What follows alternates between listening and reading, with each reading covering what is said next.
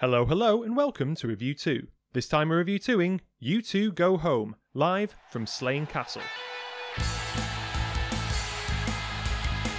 hometown heroes. We are here to be entertained.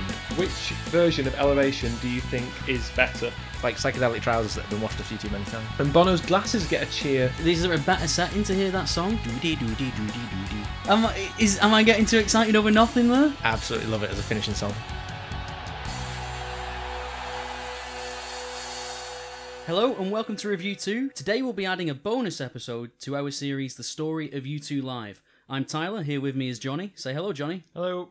We are two respectable U2 fans, we love talking about that too, and today we will be discussing U2 Go Home live from Slane Castle, Ireland 2001. So Tyler is breathless with anticipation, and so are the Review 2 listeners, because it's the return of a very special guest. Is it Steve Lillywhite? Is it Brian Eno? Could it be Dan Wah? George McCauley? No, Hmm. it's Vinny from the episode on Rattle and Hum from Twickenham, and just generally in the background as I review to um, not not quite a good U2 fan, sort of a semi fan, part time fan. Not just not not not just a guest. Like some some people would describe him as a friend. Yes, also a mate of ours. Yes. So Vinny, do you want to say hello? Hello, it's good to be back. Is it after that intro? Uh, well, I'm not sure. That was a bit of a confusing. Is he a friend? Well, he's, he's, he's a person. Well, I think it's it's fair to say that you are a big U2 long term fan. Uh, you got into them same time as me, Yep. around about the era that we're talking about here, actually. Hmm. Slain era, just early 2000s. But you maybe not as super fanatical as Tyler and I are. Yeah, I say that. I say that's fair. I think I I, I dropped off the. Uh, I dropped off around about atomic bomb. Yeah. But you check in. Everything, periodically. everything up to then. I mean, uh, everything up to then. I'm, yeah, Good. and periodically. So, what are we doing today then, Tyler? What are we looking at?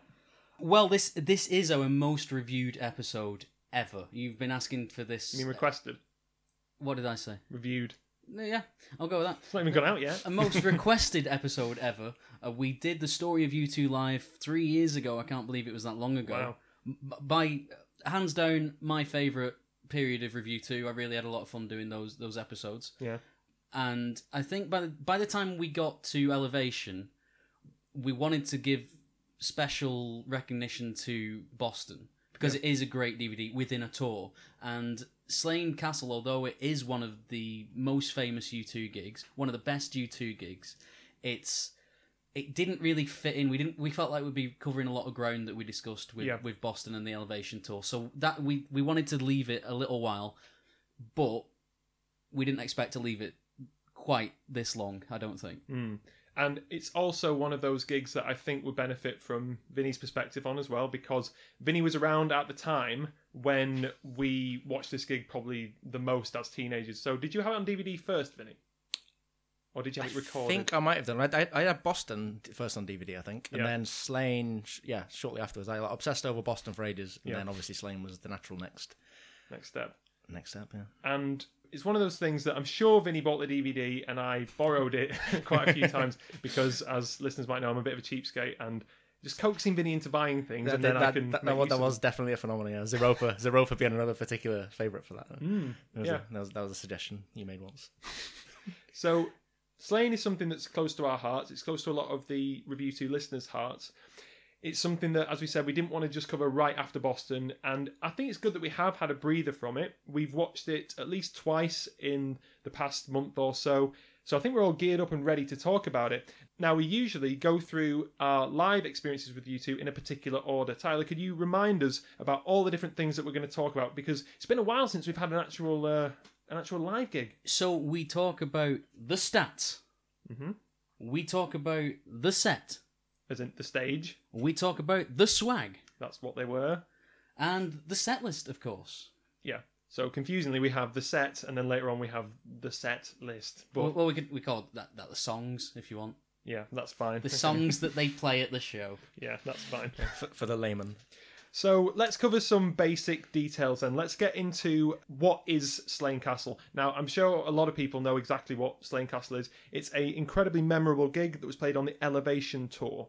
It's a return as well for you two because they played it 20 years earlier in 1981 when they, when they opened for Thin Lizzy, an incredible Irish band, and maybe someone we'll get round to on Tummel at some point, perhaps. And Mm-hmm. I just because you said that, so I I realised eighty one. Yep. 2001, Mm-hmm. 2021, 2021. So we- could, could it happen? Am I is am I getting too excited over nothing there? Could could somebody have a word with the band? It's a good idea. Remind them every 20 years. I Yeah. mean, ma- maybe not 20 years from now. yeah. That that, that could get complicated for Yeah, a because- number of reasons. Accessibility Well- reasons. wasn't it? Yeah. A- am I a fool for maybe getting excited about that? Is that something that could happen? Possibly. Um, I would be more excited about a return to Slain gig than an Acton Baby reunion revival. Yeah, tour. there's some horribly uh, strong rumours about uh, a, a Zoo TV um redo um, Hmm.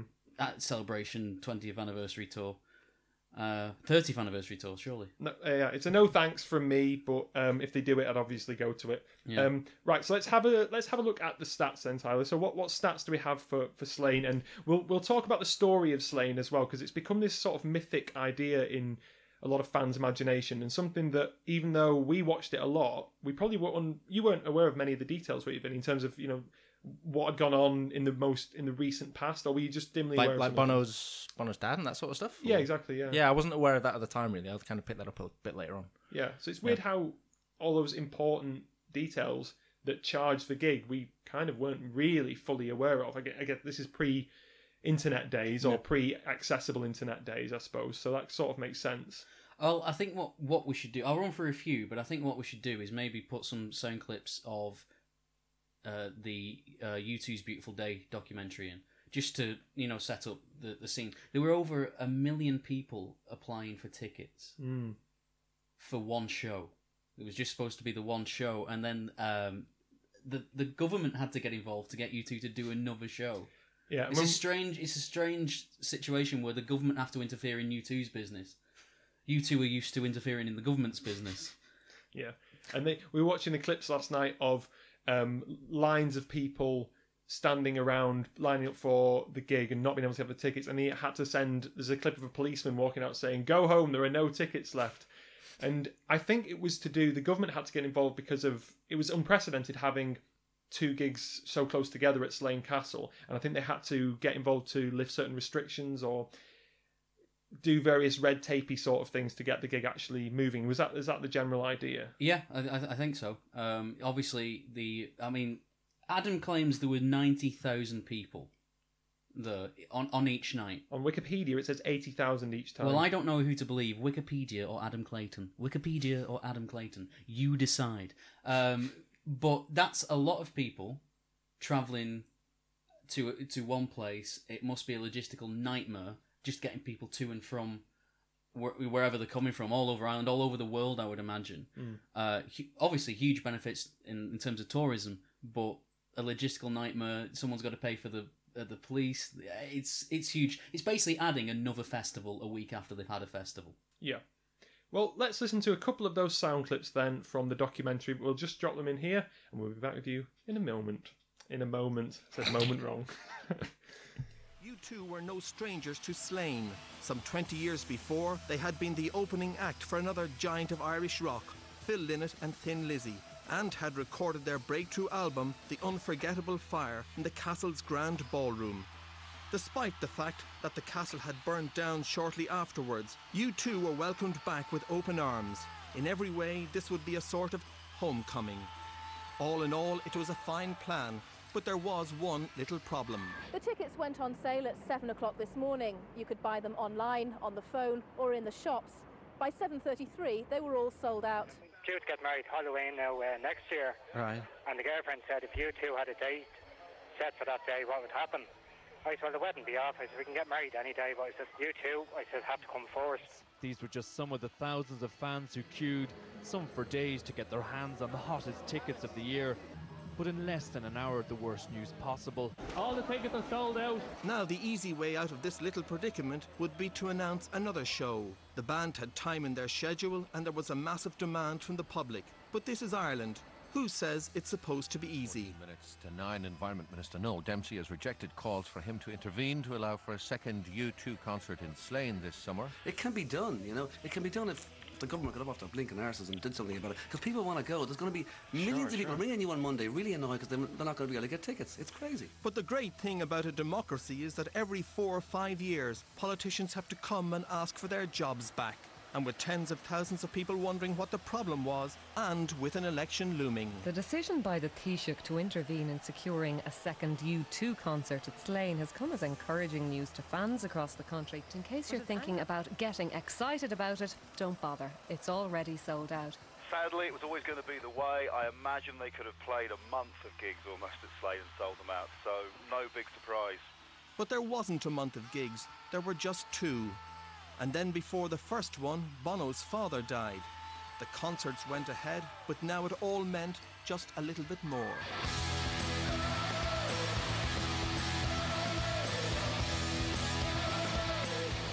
So I hope that gives you a little taste of what was going on at the time of the gig. And what I'm going to do here is I've got my, my trusty copy of, of U2 by U2 here. And what I'm going to do is just read out a couple of quotes from what happened because, as we know, this was a time when Bono lost his father. So Adam says it was very difficult burying Bob and then playing at Slane. I have to say, we were back in Dublin to play the biggest shows of the whole tour. Two nights at Slane Castle and Tyler over 180,000 people. So Adam is claiming that it was 90,000 each night. I think what that might be is that they release a certain number ti- a number of tickets, and then once everything's set up, they release more. Yeah. I mean, it doesn't matter too much, really, does it? It's only 10,000 people. That's I pretty just, think, I, soon. just, I just think some people might find it interesting. That's all. Oh, fair enough. Um, the day before the show, August 24th, this is the first show, we attended the funeral in Howth and we gave Bob a really good send off. But I found that still lingered as a kind of hangover into the next day and into the show. I think maybe we've been on a roll and there'd been a lot of momentum, and when Bob was finally buried, it was a bit of a full stop. And in myself, I felt needed, I needed a bit of contemplation, a bit of quietness away from everything, and that wasn't to be. So what we've got here is the first show had a very somber mood apparently, and the second show, which is according to Adam here, the one that all the footage for the DVD is taken from, all that momentum and energy that comes from the from that gig, the second one, is it's night and day from the original gig that was on there. So Larry says it was 20 years since we played Slain, as we said then when they supported Thin Lizzy, and it was thrilling to go back home into our hometown and play to that many people. But Bob's funeral really felt like the end of an era and took the edge off a huge occasion. The second show, a week later, was completely different. The Irish football team were playing a World Cup qualifier against Holland in Dublin. I went to the match at Lansdowne Road and afterwards helicoptered to the gig. I'm just thinking how rock and roll is that? Just go to go and watch it, the gig in the uh, watch the match in the pub and then get helicoptered in. He could have just watched it on the big screens with everyone else, surely. Oh yeah, Larry, Larry Mullen Jr. is just going to what? You want him to sit at the end of the heart and just on a chair watching the football with everybody else? That's a good shot, weren't it? Oh, ah, yeah, love that. It's very northern, Larry, in this in this. Oh, I'm version. not going to do it in an Irish accent. No, please don't. Um, get rid of Not the- yet, anyway. No, complaints later, please. Um, it was quite a trip and quite a day. The football game was shown on the screens at Slane, so if Ireland had lost, there might have been trouble. But Ireland beat Holland 1 0, a team s- with so many stars, no one really believed that Ireland could possibly win. Jason McAteer scored an amazing goal. It all made for a great gig. After the sadness of the first show, this was, and to uh, quote one of his previous songs, a celebration. We've not really reviewed a celebration before. Maybe we should do that at some point. Yeah. Yeah. Um, so there you go. Thanks, lads. That's uh, a quote directly from the band. So, um, and I- I've not got a lot of the stats because a lot we read a lot, a lot of the stats out on Elevation. So if you if you cur, go back and listen to the Boston review. It's a great. Can't, can't, can't be bothered reading them out again. it's, it's a great review. Um, so Very low, very low effort. That yeah. Tyler. Efficient the- podcasting. I, I, I, in terms of staging, let's talk about the set. The uh, heart ellipse kind of thing was extended. It's an extender. Who knew? Um, so, i- but just talking about that, uh, the fact that this second show wasn't supposed to happen, and the first show could have been a bit of a disaster with where the band were personally. It's kind of another example of everything coming up Millhouse for you too. It just so happens, oh, it's all right. You've got another gig and you, you've got another go at this. Hmm. And I, I just there's so many times in U2's career where that happens. It- It's like someone's looking out after them somewhere. Maybe the big man upstairs, perhaps. What Bono? No, God. Although I, I guess they can, they can be easily. I do, confused I do sometimes. confuse the two. Yeah. Um, what I would like to know is if anyone actually went to both of those gigs, could they tell a palpable difference between the two? Was it actually a somber show? Because I reckon the band probably experienced that as somber, but I'm sure it was an amazing gig both times.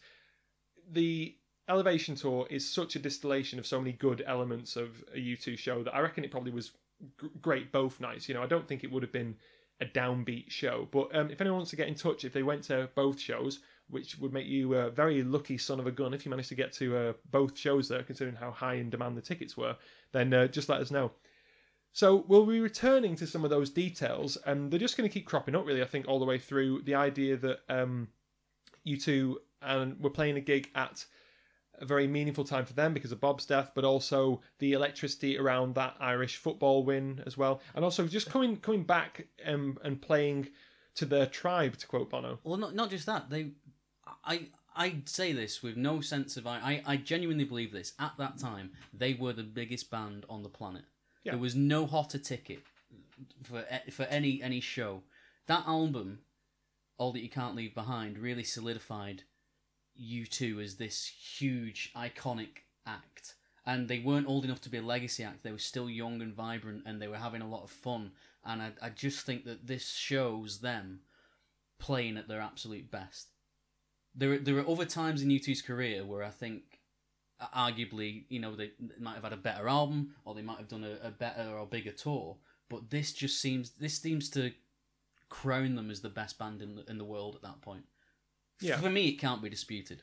Yeah, and then that is I may be biased. and then that's ob- obviously solidified by things like the Super Bowl performance that happened quite soon afterwards, and the the iconic memorialization of the 9-11 victims that sort of thing so Mm. yeah i think it was pretty secure here that they were the biggest band and and and they were also sort of semi cool i would say i mean vinny thinking back to high school were you two because that was when we got into them Yeah.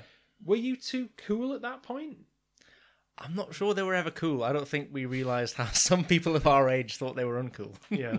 At that stage, but like elevation, Well, well, how- elevation. How, was did- how like did you a- see them? Because me and Johnny have, have talked ad, Yeah, yeah. ad nauseum about how we feel about where we Yeah. were and at, at that point. But for you, where did where did you two place when you were listening to those songs and for the first time? Yeah.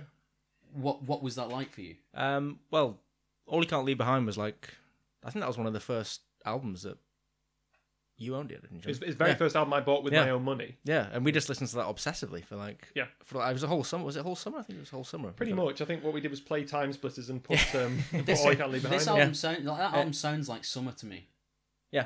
It, it's it's a very it's, if if I look outside and it's a nice sunny day. Yeah. I want to put that album on. I I I link the two. Yeah, yeah. I, yeah, I've got loads of memories of like just almost like just not wanting to stop playing it. Like you know, like we were at Johnny's house and just like. Hmm. I think I sort of bugged you a bit at some point. I was like, "Can we just listen to it in a little while again? It's awesome." Like, and you were like, "No, I need to go and you know do something." I'm like, "Can we just listen to it one more time?" I don't know what would have been more important Um, I than don't. I listening don't, to I that don't at that remember. time. I don't remember what that thing was that was more What could important. be more important than listening to in a little while? There's a statement. Um, listen, listen to Ground Beneath Her Feet, or uh, Well, so- well, according to you, it's not on the album, but we're not. We won't do that. Let's talk about the It's attire. not on the album, it's a bonus track. Let's talk about everybody's favorite feature, the swag. What What are the band wearing? Well, the band are decked out in some very iconic um, looks, and I today, um, Tyler and Vinny can see that I am bedecked in my knockoff Edge 7 shirt.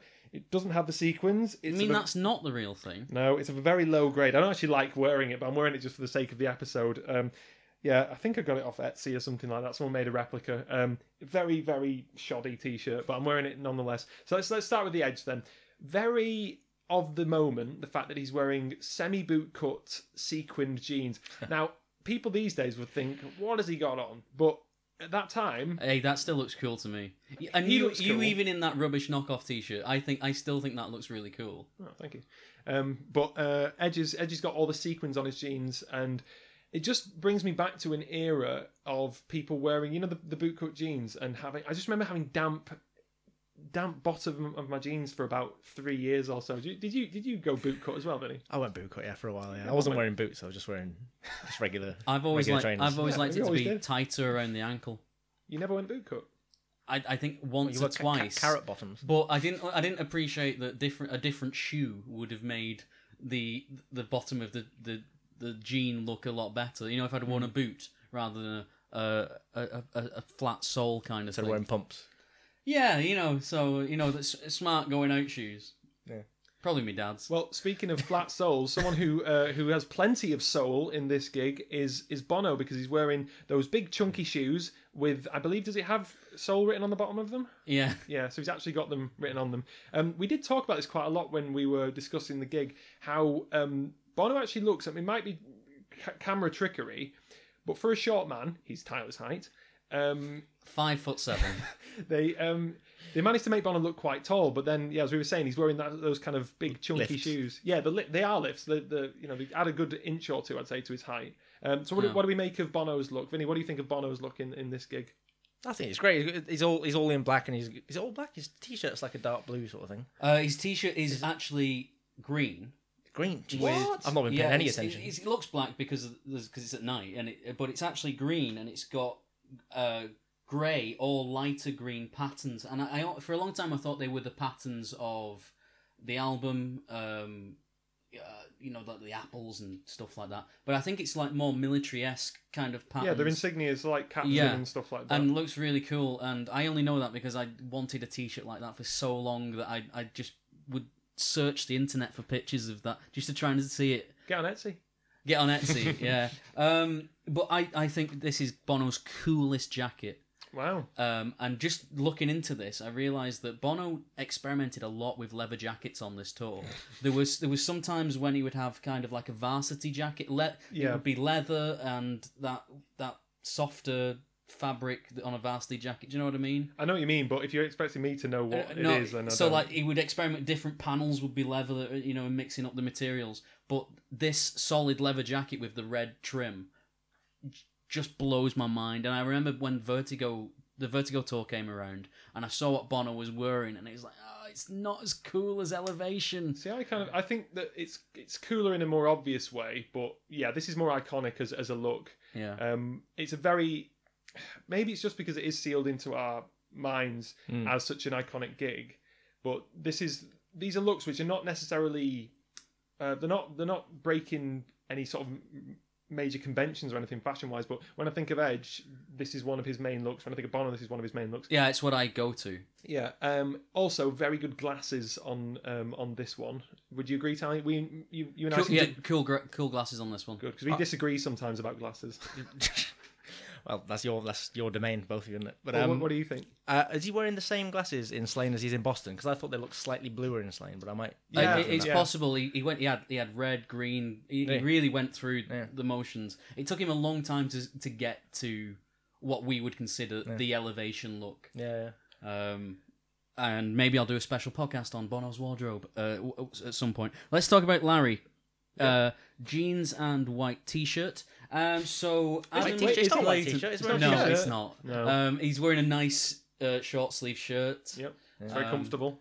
uh, It's a he's bit- it's a not bit low- done up as far. It is a bit, it's a bit as- low, isn't it? You It's a wouldn't, bit you wouldn't low, wear- yeah. I wouldn't wear a shirt that that low. He's, he's in good shape. Plunging though. that line. He's, he's in Exactly. really good shape. Flirt. Well, uh, yeah, Larry's in very good shape. Um, Let's talk about the elephant in the room. Yeah, the Adam elephant- Clayton. Yes. Now this this is what I would say is what Adam would look like if someone invited him round to do some, you know, just some grouting or something like that. He's got a boring jumper on, some large military pants on, and I've got to say he just where is the vital Adam Clayton that you know we, we we've grown used to in more recent shows? He's got some colour in there, though. Isn't isn't he? Isn't it purple? His top, and he's got his, his trousers are sort of like colourful and patterned and I'm stuff. colourblind, Vinny. okay, yeah, sorry. so, so sorry the, to rub it so in. the uh, uh, you know what? He's never mentioned being colorblind in four years on this podcast, and he's mentioned it in the last two, and now he Keeps won't shut coming up, that's he why. won't shut up about it. Um, so he's trying, trying to appeal to the colourblind uh, demographic out there. his, his trousers are like a red and black tie dye kind of thing. I Yeah. thought- I thought they were camo. No, it's like a it's a, it's a bit camo. It's like it's like colourful camo. How do you see the world? It's colourful camo. It's like it's got Be quiet, like psychedelic orangey and purpley stuff on, but it's sort of like faded psychedelic, like psychedelic trousers that have been washed a few too many times. I just want to remind people that um, this is the most requested show that we've you know we've had, uh, and this is what you sign up for. The live the live season is us banging on about the U2's uh, attire for a long time. I, I will sum up Adam Clayton in um, seven words. On this- on this the way gig. He, the way he looks at this gig, and I'm a huge Adam Clayton fan. You you know that. Adam Clayton has, has come dressed as Eric Clapton as a kids' TV presenter. Yeah, I can see that. Fair enough. So You're not. Um, so you're not. Are you a, the Adam apologist or not on this episode? Are you apologising for Clayton's boringness on this? I I would I would I would wear this, but I only if I was doing cosplay. Yeah, but it's such a boring cosplay. No one noticed. Like, you, if you're doing Clayton cosplay, then you're going to want to do Potmart, aren't you? Yeah, he is. I mean, Or if- early Buffon. We used to talk on on the story of U two live. We used to talk about um, if U two ever did action figures, and if they did like a series of action figures for the different um, eras. Hundred percent, the elevation set would be the first one I would buy. That would be the first one I would want. Mhm. I know, not Potmart. Wow, I, but that would be number two. But um, Clayton really lets us down with this one. Yeah. Why didn't they come out as evil U two from ele- from the elevation video? That would have been great. Yeah. Do you think? Do you think he's boring? Is he boring though? Is he? He's not dressed. Adam. He's sort of. It's not quite boring. No, he's low- But it's a, he's low-key. He looks a bit boring. Like in in it, I think. I He's- think- he's I, low-key, thought he was yeah. really boring when I first. 'cause that was the first live gi- first live gig I saw online was Boston, obviously. Yeah. Probably quickly followed by this one. I'm not sure. But then I think- then. Oh, go on, sorry. But then. Yeah, I just got the feeling he was boring, but he wasn't dressed in a boring way. Someone else could wear those clothes and look a bit more wacky. I think a bit more. I think it's also the way that he doesn't. I don't think Adam at this point is really using the stage as much as he could have done. And we heard from that clip that I talked that I, or that quote that I read out before. that Obviously, for good reasons, they were they were still somber, Mm. but I just don't think he's very dynamic in this show. And he's become such an incredible dynamic performer in the most recent shows um, Yeah. that it's just Yeah. such a contrast. I, I think I think Adam at this point would have been very happy to, un- unlike the rest of the band in many ways, would have been very happy to just go on stage in a cardigan and I, I, I, Sit he- down. He's he's gen. I think he genuinely doesn't care. The only thing he cares about is which bass he's playing. That's it. Hmm. At this point, I, I don't Jazz think man. those thoughts had en- entered his, into his mind. But what do you think I he was remember when thinking about? Innocence came along and it was like, what happened to Adam Clayton? Yeah. Do you reckon he was troubled at the time? Do you reckon he was distracted? No, I think problems I at think, home. I think more so than any of the others. Healthcare issues. We can't we can't speculate. I guess. I think more so than any Mm. of the others, he had settled into a, a, a middle age kind of thing. Yeah. he was he was just okay with it, Mm. whereas everybody else was clinging on to some some aspect of youth. Yeah. Clayton was just like, eh, I don't care. He's going for a walk around the And shopping Um, to be centre on fair, Saturday. And yeah. Shopping at, shopping at Fat Face. Well, That's what that's what it looks like he was doing just before we got on stage. Um, and to be fair, Bono's look here, we like it, we think it's cool, but I've seen people watch this and Elevation and go, ugh, it looks like he's wearing leather trousers. People can't stand his hair. Oh, I love his hair at the I was at talking that to gig. Madflea when we were doing uh, you together at home, and and she um she she's quite partial to a bit of Bono, but doesn't doesn't like the greasy hair on on, on this show. I guess it's because it's not really long, i.e., rattling home, and it's not really short, like 360. It's sort of an in between phase, but I always liked this hair and thought it was really cool. Um, but let's probably. But I think it's probably time for us to get onto the actual set list. But before that, um, we have decided to get a ceremonial kind of Guinness each, uh, which we are just gonna we're gonna crack, and then Tyler can do his usual from innocence to experience things. So Tyler, do you want to go first, or are we all going together? Let's go together. Brilliant. Okay, so One, one, two, two, three. three. Very busy. You'd think we've never ever had a can of Guinness. Vinny's is overflowing. Tyler made a has mess. Uh, lost his marbles. That just went everywhere. Wow. Worst U2 fans ever. Can't even open a Guinness. uh, Um, Now, we are advocating drinking responsibly. Um, yeah, try not to spill it, unlike us. and try not to spill it all over yourself. Uh, uh, mine has been poured perfectly, as um, as expected. So Tyler, can you give us um, the usual usual motto before we s- jump into this episode? And I play one of my amazing stings. So from well, should I do, run through the set and then we'll do that? Go on, let's put a few more speed bumps. Our in this. final S run through the set. So elevation, beautiful day until the end of the world. New Year's Day, out of control. Sunday bloody Sunday. Wake up, dead man. Stuck in a moment. Kite, angel of Harlem. Desire, staring at the sun. All I want is you. Where the streets have no name. Pride in the name of love. Bullet the blue sky. With or without you. One walk on. So from innocence to experience.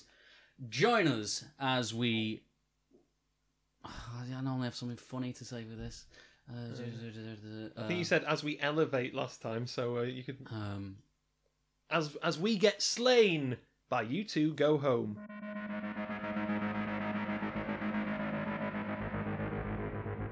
So here we go. The first track is Elevation, but I feel like we really need to talk about these opening sh- th- shots, the opening scenes. Mhm. The first thing we see as we put the DVD on. Um, I think We're thrown right into it, aren't we? we we we first shot, middle of the crowd. Yep. And I don't think you're even looking at the stage, you're just looking at the audience. Now, that tells me this isn't about just four people on stage. Yeah. This is about everybody that's there that day. And I think when you're in a U2 crowd, and we've been in enough of them, it, it feels like that. It feels like this community spirit. Yeah. And you really, really get a sense of that. And Hamish Hamilton has. Uh, I loved Boston. I loved. I loved the way Boston is shot. This is outstanding. So just to be clear, Hamish Hamilton Is the director of both. uh, of both this and uh, Boston, and I think Vertigo as well. Right. Okay. Um, so what we've got here set up then right from the beginning is, I think, maybe a fundamental difference, and I'm very happy to be corrected by our uh, friends over in the US of A. I think there's a sort of different feeling to this, and I'm really glad that we have this dual image of the tour, the Elevation Tour. Boston is obviously one of our favourite gigs, but it's just a fundamentally different feeling to Slane, and it feels like a very Irish and a very European way of having a gig, and I think there's just more fun in the crowd. I- That sounds mean to the Americans, but the crowd are well, they look a bit more drunk, to be honest. Um, Oh, d- ima- imagine you've just watched your your national team Yeah. qualify for the World Cup, which I'm not. I don't want to be mean to the Irish national team. Doesn't happen every time round. yeah, that's just factual. You know, it, it doesn't happen every time round, and I think even uh, Bono has said in when he's talked about Slane that people didn't really expect them to win that day. Mm. and then Jason McAteer scored scored the goal, and it was, so imagine the pa- you're already at a festival. Yeah. They've put football on the screen for you. It, was, it must have been magic that day. I'm not I'm not a huge football fan. Neither of you two are, but we do get swept up in in the football fever of the World Cup every single time. Yeah, exactly. And also, if you look at the front of the DVD cover, what you've got there is not an image of the band, but an image Vinny of. The crowd with the Irish flag. Yeah, Yeah, yeah. yeah, Yeah. and they're all they're all stacking up, making a little pyramid together. We've got those wacky hammers that are inflatable and the jester hats and stuff like that, um, or maybe they're like I don't know leprechaun hats or something like that. All the um, stereotypical stuff you'd have at this big Irish gig. So this does feel like a very crowd focused gig, and Right from the start, the first few seconds of that DVD, it lets me know that this is not a concert film. This is a documentation of uh, a live gig, and that's for me that's a very important distinction. They've not got a load of top of the, well, the the cameras were probably top of the range, but they're not interested in get, getting the very clean shots, making it look you know pristine. yeah, very grainy. This is about Very uh, great. this honestly, this is as close to being there as, as you can, can can imagine. They did a really good job. Hamish Hamilton did a really good job of setting the scene and making you feel like you were there, and that's what I want from a live DVD. Yeah.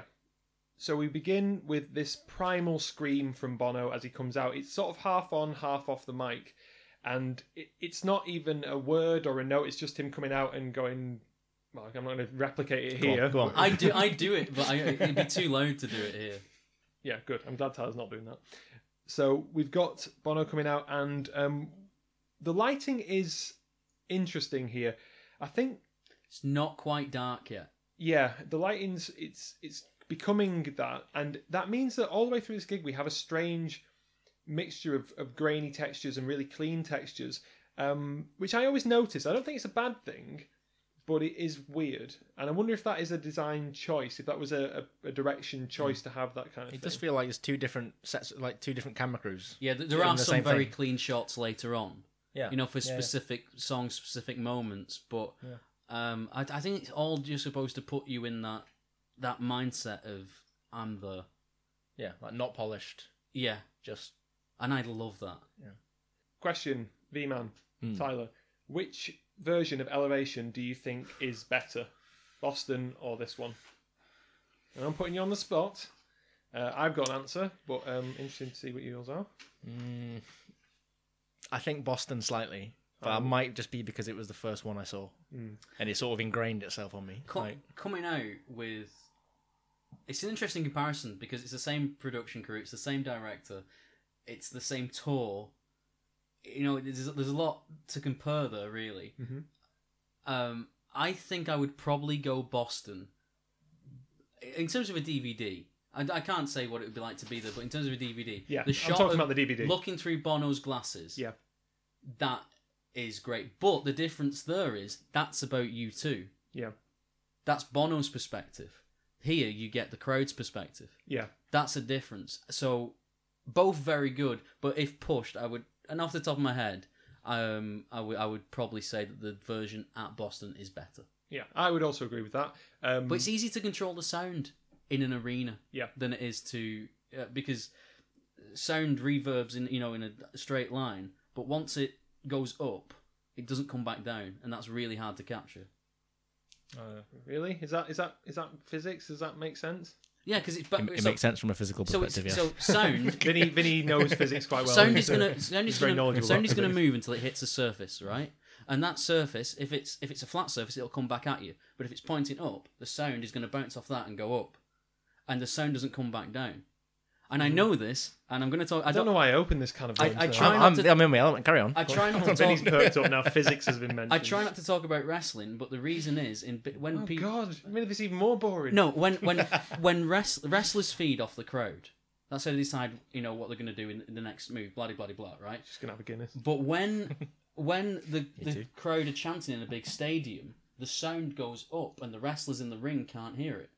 So they even though there might be a, a much larger crowd, they can't actually hear what the crowd are thinking about it, Wait, which in and can out? affect the match. Right. In an outdoor stadium, you mean? Yeah. Yeah. Right. Interesting. Well, and, uh, uh, and, and, and, I got that from Stone Cold Steve Austin, so there And you he- go. well, he's very well versed fair in enough, physics, I fair believe. enough. Uh, yeah. Professor Austin um, of Texas University. Anyway, um, so the crowd are absolutely bouncing throughout elevation, and that is the difference here. Um, they are bouncing in Boston, but this is on such a huge scale, and I think it's such an achievement to be able to get to come out with a song like Elevation, which you know, it's not the most serious song. I've said it before; it's a big dumb rock song, and there's nothing wrong with that.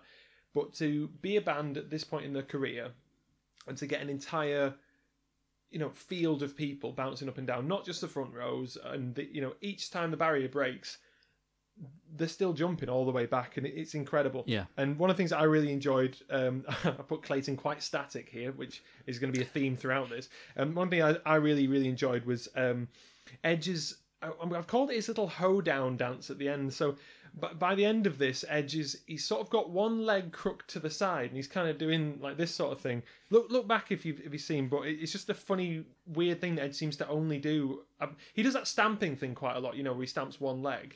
Yeah, he's, is it in elevation where he's doing a weird kind of? It's almost to like the a side. jig. He's like yeah. saunter it's, and forward. it looks weird. He's That's that's the one where he like dances forward, like His legs swing, look swinging really from side to side. bouncy. Oh yeah, that's That's on- in Boston. That's in Boston. But this is where usually we, we used to edge stamping one one foot, um, which you know Sunday Bloody Sunday is a very good example of him doing that. But here, yeah, it's, it's sort of crooked to the side. It's just, he only maybe it's because when he gets a Gibson SG in his hand, it uh, it throws him off kilter. But um, yeah, he's got one leg crooked doing his There's- toe there's- down Edge certainly has more attitude when he's using the SG.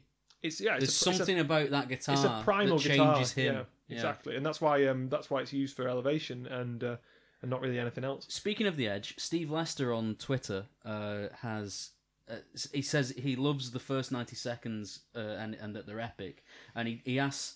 Just for a moment, when Edge walks onto stage, it's like, um, and I'm gonna have to change what he's put here. It's it's almost as if Edge looks at the crowd and goes, "Holy schnitzel!"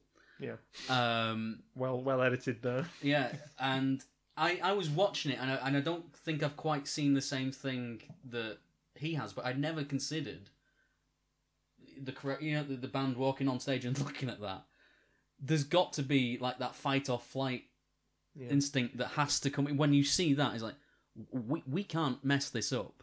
We've got to do this well, Mm-hmm. and that's interesting to put them in that mindset. This isn't your ordinary arena gig that you do time and time again. This is c- a, a twice in a lifetime opportunity. And Edge pops out and he's like, "Oh God, there must be about eighty thousand people there." And Clayton just sort of sidles over and goes, "It's actually ninety thousand. He's like, "Oh no!"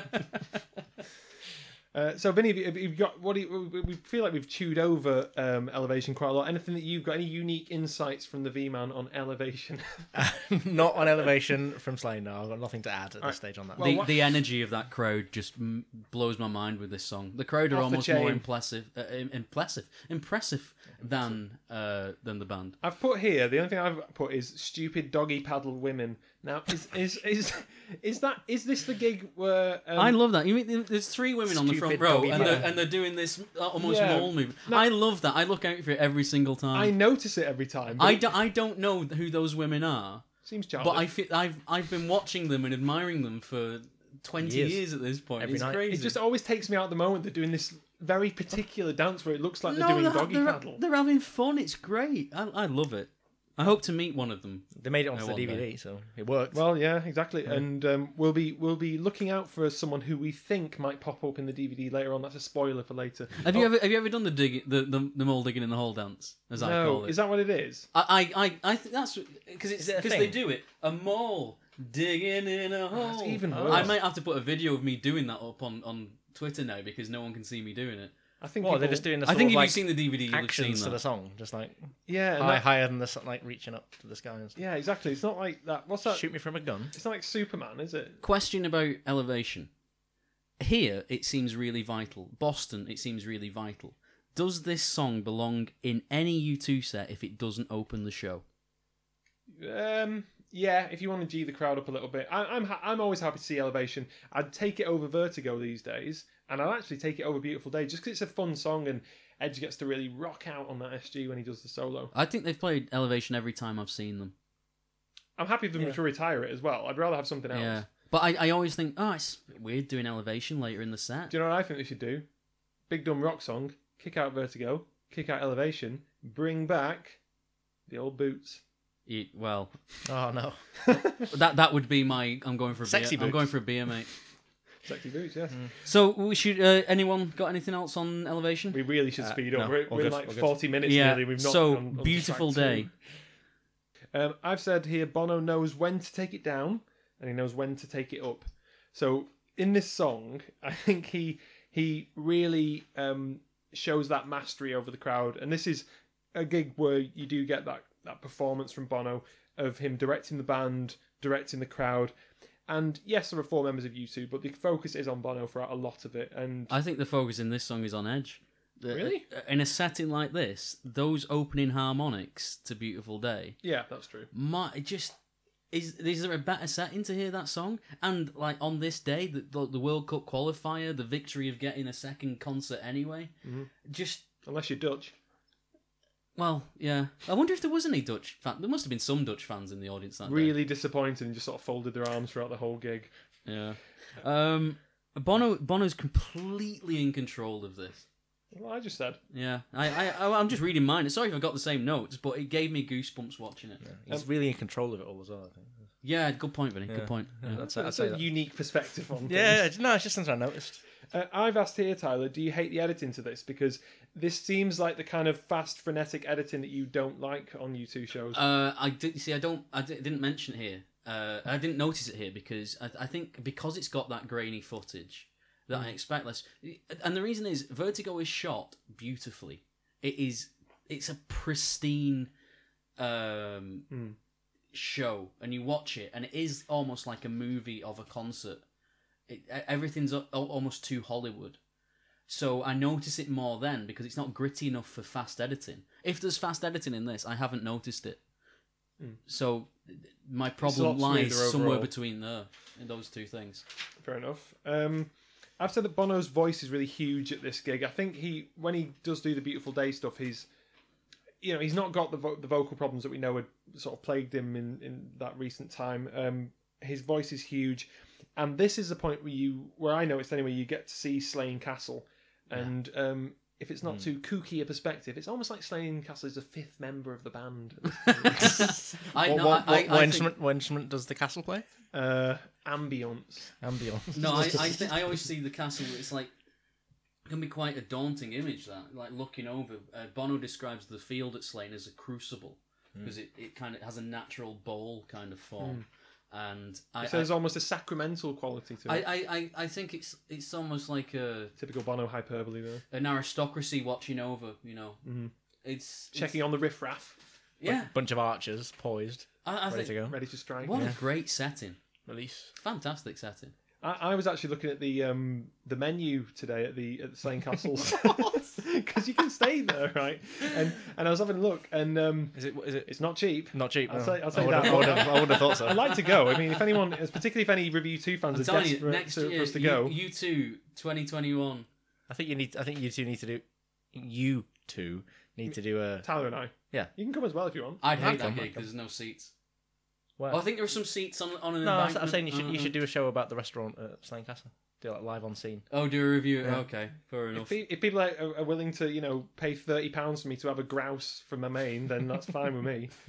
Um, all right, so Vinny, you introduce the next track. What's the What's the next track? That What we've is the got next here? track? I don't, I've not got the listing. You have notes though. What's that? I book didn't for? take notes for every song. I didn't take any notes for um, Until Beautiful the- Day or Elevation, so I've got not, I've had no Well, notes so far. what I like Okay, about brilliant. so everything I've said has been Bono- purely original. What I like about Bono and his stagecraft here is he walks onto just the top of the, the ramp and he's teasing, you know, using the rest of the ramp. Yep. And towards the end of Beautiful Day, it looks like he's going to walk down, but he actually comes back. And I think that's a great use of the stage because obviously that stage is going to come into play at some point. Yep. But he's just teasing the audience. They want him to run into the crowd, but he's not doing it just yet. And the goal is soul part is so passionate. Um, I, I love that. So Johnny, uh, until the end of the world. Bono is up for it. I've written here, so we've got, I think this is where I- I'm. I'm glad that they've got such a rocky track so early on in the set in Elevation. I think it's a it's a great choice. Um, not something that people would necessarily have expected, which I think is good as well.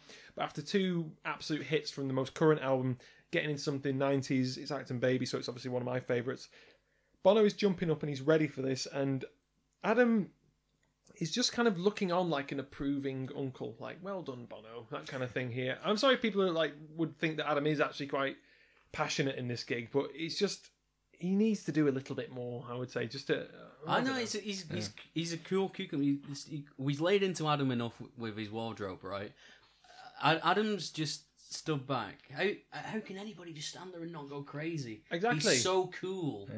He's like yeah. Maybe you need it because if you if if Adam all of a sudden did start sort of going mental, I think we'd all be a bit confused. Yes. If he actually started like jumping around and like, Smashing sort of, his like, bass. running up and like pushing a bones. la Paul Simonon from uh, this Yeah. London Calling cover. Yeah. Well, maybe I- maybe what- it's maybe it's something necessary ingredient that we all have, that called keeps the balance of the band. You know? he, That's has, he true. has to stay I mean, oh, sort of like To be fair, just Larry's steady. quite calm all- as well. Yeah. They're all Yeah. obviously having a great time, and the laugh. I wouldn't say obviously. No, I but- think they are, they are because they're smiling, they're, they're having fun, and the laugh from Bono before the start of the song that just shows me like they Mm. they're in this, they're enjoying this. He's- I get this feeling from Bono, like for the whole gig though, that he's and obviously I, I sort of I see this because I know what was happening with his dad or what happened with his dad. Mm. But like it feels like he's sort of in that post-trauma sort of phase where you sort of feel alive, you're sort of tired but alive sort of thing. So he's like Yeah.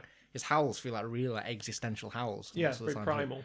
Yeah, and like and I've all I've got is written Bono more pumped up than in Boston. Is Exactly. What I've got for Yeah. this. He's up for it. He's, He's up for it, He's yeah. ready, Yeah. and that I think makes the duel even better between him and Edge. And I think this duel looks better because it's from it's from a wider shot. If you if you when they do the close ups on the duel, it kind of looks a bit what it is, which is a fake sort of fight between him and Edge. You know, the the, the Mm.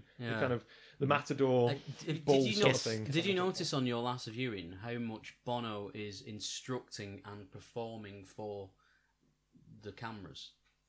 There's a point where Yeah. he waves a cameraman on stage. Yeah, yeah, he, yeah. he'd Come on, and come it, here. like it, and it's like it's it's really strange because it's obviously very choreographed and Bono's like thinking okay I need to hit this mark I need to do this there I need to he's got all these shots in his head and he's thinking about all that but he still seems so in the moment and I don't know how you do the two it, Hmm. it, it just it just it made me see Bono like man this guy is so professional that he can he can manage himself and manage other people and direct people where to go Hmm. Like he's still improvising around the theme he's already got yeah to work with sort of thing. but yeah. he's not he's not losing the focus on the song or the audience and that's so impressive to me and I- i've never noticed that before what before i watched it this week are we talking about the hat moment the hat moment. when a, a fan throw, throws his baseball cap onto the edge's hat onto the edge's and Bono head? and Bono quips Tyler. i'm sorry whoever threw that hat must have been james bond or was it odd job that threw the hat no uh, Oddjob did throw the hat. However, Bond did used to enter the room where Moneypenny would be sitting expectantly. Yes, and chuck his yeah, hat yeah. on the thing, and then he and then he makes some sort of light, um, What a shot. sexually harassing uh, banter with her. What a because that could have been such a wait a minute. Why is a baseball cap just flying behind the edge? But to land it on his head. Maybe they maybe they got a prof- maybe you as a plant. Maybe they got a professional in. Oh well. That would perhaps. disappoint me. That would Uh, disappoint but Tyler, what does Bono say? You missed his quip. Um, he's got a few of those. Great accent. Yeah, he's already got some of those uh, those hats. the Irish already. accents are coming out now. The Guinness is flowing. Oh dear. Um, please do your complaints to Tyler, not me. I've got the spirit of the Liffey running through me. Your microphone head's green as well. It is. Is it? um, but um, is this the best version of this song? No, because I don't like this song a lot. But what? I, I I- I'm not a huge fan of, of We've this song. played this song a lot of times together. I know because it's one of the few songs you can play well. Ooh, it's all coming out now. Backhanded compliment. Still take it. I'm the ref. Um, but I think this creates, considering there's ninety thousand fans there, Or 80. this creates 85 such an 85,000 intimate fans. feeling. Squaring the It, begin, the, it begins to feel in, very intimate when they play this song. Yeah. and, and, it- and for that reason alone, it might be my favourite version. I just prefer versions that are closer to when it was first conceived because I think it's a bit more vital. But this is a, this is a, look, it's a fantastic version, and um, you cannot say that it's it's not vital and pumps up this gig. At the end of the duel, when Bono fa- finally falls down, Yeah. um, I was watching that. I was like, oh god, if if he fell down like that now, we would be concerned. Because he really go, he really does it, does a good dive and lies there. Yeah, s- s- amazingly right in front of all those cameras. Funny. that, It's isn't it? uh, It's very strange. oh, it's almost if it, as if it was planned. Do you reckon, do you reckon things are? Do you reckon it is planned to that level of? Uh, I, I don't you see I don't want to think that anything is planned, but yes, it obviously is. I think also it maybe it wasn't planned the very first time, but as the shows have evolved, he's used to doing things, and you just get into a groove, don't you? And you expect to do things that work well. So I think that's it's probably was spon- more spontaneous to begin with. yeah. Look, I'm I'm I'm a pro wrestling fan. I don't want I don't want to believe that Father Christmas isn't real.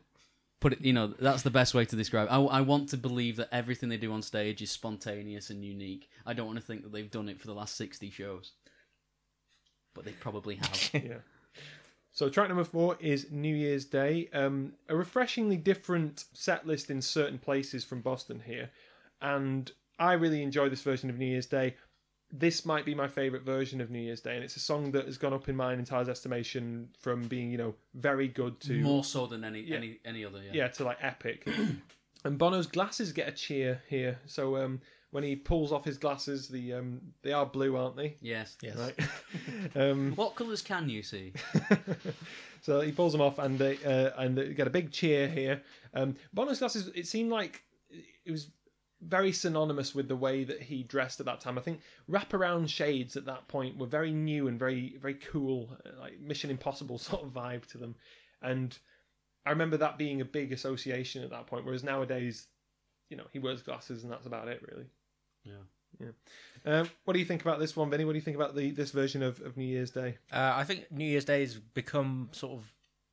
It's got like a chunky heaviness to it that has grown over the years. I think. Like, I thought the, the the record version is brilliant, but it doesn't feel. It feels like they do it. They do it more justice live now than on the Yeah. record for sure. Like I I, I think it was the first great song, yeah, and I didn't think that a few years ago. But the more and more I approach it, uh, I, the more I feel like that now. Is this where Bono gets splashed with lots of water as well? Yeah. He gets splashed. People chuck stuff and lots of toilet Yeah, roll. there's to- Toi- I think toilet toilet, roll, roll, is toilet in this roll. one. All I want is you is uh, the water. sorry, yeah, There's, toi- to- there's yeah. two. There's two toilet rolls. There's one somewhere at the beginning and one later on. I think it was clean toilet roll. You'll be you'll How be many- glad to know. If only people had known how valuable that would have been uh, a mere 20 years later. would have been thrown it then. I think this might be the best moment of the whole show, and um, we did have various people asking us for what were our favourite moments in the entire show. Uh, actually, just to, to not be a tease, let's let's actually give some name checks out here. So, um, who has asked us this? Oh, it was Steve, Steve Lester. He said, uh, interested to hear our favourite track. So I think to to spoil things a little bit, this might be um, my favourite track, and it definitely has my my favourite moment here. And I was pointing this out to Tyler and Vinny recently. My favourite moment of this entire gig is the bit in the verse, the transition from the verse to the chorus, where Bono says we can be one and his that primal scream that he's got that kind of cry of saying one he doesn't just stop it and then restart it for the chorus it blends into it and then Edge's voice comes in and harmonizes with it that bit is just it, it would be in my top 10 ever U2 top 5 U2 moments live it's so passionate and when I was a younger person, like teenager, watching that and thinking I'd like to start playing guitar and things, that was just something that thought that it- it's such an inspiring moment. That little tiny moment in the track, and it always makes the the hairs on the back of my neck stand up. So I would watch this. This I, I, it- when I was fifteen or sixteen, there were, there were two uh, DVDs that I would watch to fall asleep to. It was either this or um, a Care live, Bears? or, no, or a live Billy Connolly DVD. It was one of those two things. Very different vibe. Yeah, very different vibe, but wa- one of those two things. And I always, re- whenever I watch New Year's Day, it makes me feel like I felt then. I- it's Still, I still have that sense of wonder, and I think it's more to do with Edge playing the piano. It's a sound that we haven't heard in this show yet, but it's still distinctly you two. We've had a few, you know, different sounding songs, Mm. di- different genres in a, in a way. But when I hear Edge playing that piano, it's like it still gets me. Um, and speaking of which, Vinny, you, you play piano to a very good level, I would say, not to Mm. toot your horn. Thank you very much. Um, have you ever tried to do? Have you ever set up? You can play guitar, so have you ever tried to set up your amp next to your piano and do this the little switch over, which I I still find really impressive. It probably isn't that difficult to do if you're good at both instruments, but I I, I find it impressive. I've not tried it. Maybe that's something I should try and keep keep you updated on though. I'd love to hear that. Yeah, Um, I'll send a little and- video over. Yeah, and see if it goes right or wrong um, for that. Because he doesn't isn't. It's not in this one. He where doesn't. does- re- he's, there's never guitar and piano at the same time. Yeah, yeah, but there's, He's not an octopus. Is it? He's not Nic- Nico McBrien. No, what- No. no matter what everyone says, uh, but he's but he's he does a slightly simpler piano thing, doesn't he? Isn't it? Isn't it an older gig where he does like doo dee doo dee doo dee doo dee? Yeah, it might be that. Yeah, yeah. I, am not sure if won't that say- makes sense to anyone now. I no, no, I, I But- knew what you meant. I was just trying to think back whether it was. What, think so, no- yeah. What he does do is great. Is he, he's got he's got his left hand on the piano, and then he reaches across with his right and holds the neck of the Gibson to keep the notes resonating to Yeah. add a little bit. And it's just that that little bit of extra care that Just a other little bit extra. other other people Just that little bit extra that he throws in. yeah, exactly. He's, he's, he's 110% from the edge, and it just sounds so good. Yeah. And that's why he's the best member of U2. Apart from Adam. The best member of U2. Apart from, apart from Slane Castle. Oh well, yeah, the ambience The bringers. um, oh well, we've, we've we've got to talk about the um, the football in the room. We've we've mentioned it before, but um, quick recap here. This is obviously one of the most iconic moments here. Iconic because Bono has famously tried to avoid being partisan or indulging in a particularly crude form of nationalism. Just once. Just once. You sound like Littlefinger. You better start believing in ghost stories, Miss Swan. Yeah. You're in one. And that's not that's not even the same actor. Either. Sansa Stark. Sansa Stark. um, if anyone's if anyone is bothered and likes Game of Thrones, listen to Littlefinger at the start of when, he- when he's basically a Cockney at the start of the series. Then just listen to it at the end.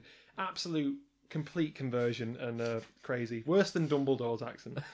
Um, right. So anyway, uh, Bono drapes himself, however, in a thrown Irish flag, and this almost seems like it's choreographed. I- I don't think it is. I was questioning if it's planned. But he, uh, it- it's so well shot as well in terms of um, the way it's been put together. Bono puts his arm out, and then suddenly, almost like he's called for it.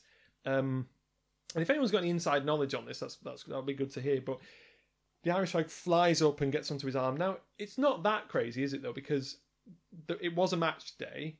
Yeah, yeah. People would have got them, and it seems reasonable that someone might have thrown it. It's just it lands on his arm so perfectly. It's a massive flag.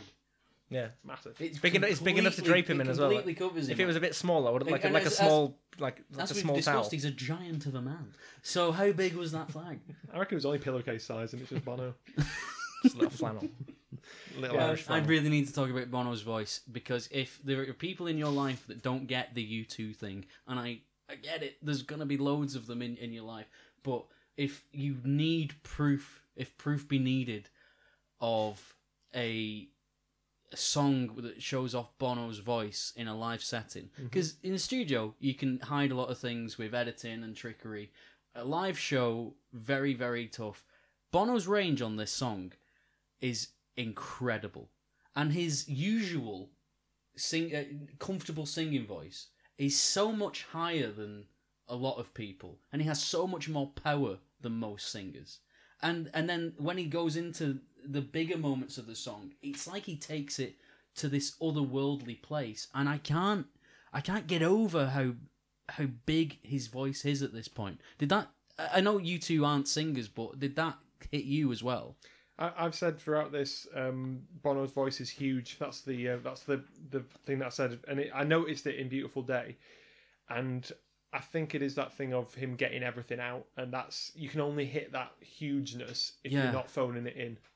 just it, it completely blew. I've been watching this DVD for years and it blew my mind. I just had to like focus in on the vocals so much Mm. because I couldn't believe, in a way, what I was seeing. I've I've taken it for granted for too long. Vinny, anything to add with this uh, outpouring of gushing fandom? uh, no, not really. Well, the only thing I'm going to say then is well, it would be remiss not to mention it is after that moment that Bono drapes himself in the Irish flag and he says just once he's going to do it just once because he's usually associated with the with the white flag. Um, he says close your eyes and imagine it's Jason McIntyre. it's Jason McAteer. Yes. Um, so we have that that moment, and Bono sort of opens his mouth at the same moment that Edge begins the solo. It's almost like he's kind of. uh, It's such a great. It's a, it's a great editing decision to have that that cry working with Edge's because that that is Edge's voice in effect. I know Edge is a great singer anyway, but um, Have they become too serious now? uh, Because this is fun. This is a really fun gig. They're having fun. they did they did fun on an experience. There's there's fun there. Kind of. Bono puts a hat on at one point. Imagine it. Yeah, I still don't get over Soul Bono coming out in complete McFisto gear and not making any reference to it. I don't, I don't quite understand that the logic of it. What do you mean? New McFisto gear, not old McFisto gear. What do you mean? He didn't make a reference to it So he came out in the hat, you know, dressed as, as the new McFisto. during Acrobat and everything. Um, no, um, when I saw the Joshua Tree tour in Yeah. Seoul. Oh, did he? Uh, yeah, so after the Joshua Tree tour, and they they do like elevation, blah de blah de blah. Um, he, he was he was wearing the top hat and made no reference to the fact that he, he in essence, he's dressed as What, for, Mephisto. for the whole gig, or just, No, after, after the a- Joshua after Tree? the Joshua Tree, content? they they do you know did like a Okay. series of greatest hits. Yeah, yeah. I find that really weird.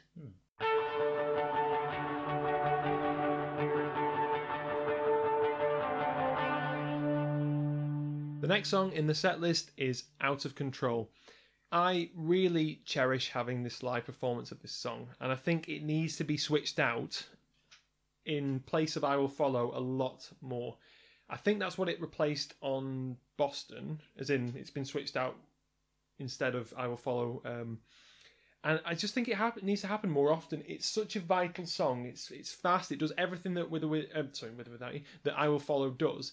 It has a great riff. It's from the earliest album, and it has the lull in the middle where then they can build up that energy. And I just I just think they need to use this song a lot more. It's such a it's such an ace in the pack that they I, don't I was use. questioning how much of a rarity it is. well, I've I've not seen it for ages. Have we ever seen it? No, Right. we've seen Gloria. I mean, I might have done. I need, I really need to get to know the set list that I've seen a lot better than I, that I do. But it's hard because we've we've watched the DVDs and the DVDs blend into real life quite a lot, so it's kind of like mm. And being the biggest fan in the room, I've seen them many, many times. Um, well, anyway, uh, so so to the uh, to the worst fan in the room, Vinny, what did you think about this version of the song? Hello. uh, I agree with everything you just said. It's I actually I've never really thought about switching it in for I Will Follow, but that makes a lot of sense. I actually much prefer it as a song to I Will Follow. I like I Will Follow. Um, Answer. answer. Oh God. Um, for the same reason, I think I Will Follow doesn't have much of a. It doesn't have doesn't feel like it's got much in the way of different sections. I It's might quite be talking samey. absolutely- yeah, it's quite samey all the way through. Whereas, like you say, the quiet bit in the middle of this one. It's a weird chorus as well. I, out of control. It's it's got such a strange um, vibe to it that you know. it- It's just it's odd as a chorus. Most people wouldn't write a chorus like that. Out of control. Or Out of Will Follow. control, out of Yeah. control. Well, Bono didn't Bono write this on his 18th birthday. This Uh, is this is if not- literally one of U2's earliest songs i- Yeah. in its earliest form. Yeah, So and it's about that youthful energy and being crazy and just having so much promise in your early life. I think. Yeah. So I, I think that's what it's all what it's is, all about. is there a bit of an elephant in the room if they start performing this again now? Though What What do you mean? Because they're old.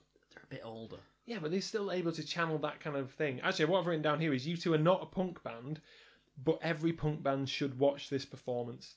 And I think what I mean by that is, It's punk in sentiment. yeah, exactly, and in energy, like the the the, the vibe to this song is pure punk energy, I would say. Um, and the way that it it lulls down and then it, it brings the crowd right back up again.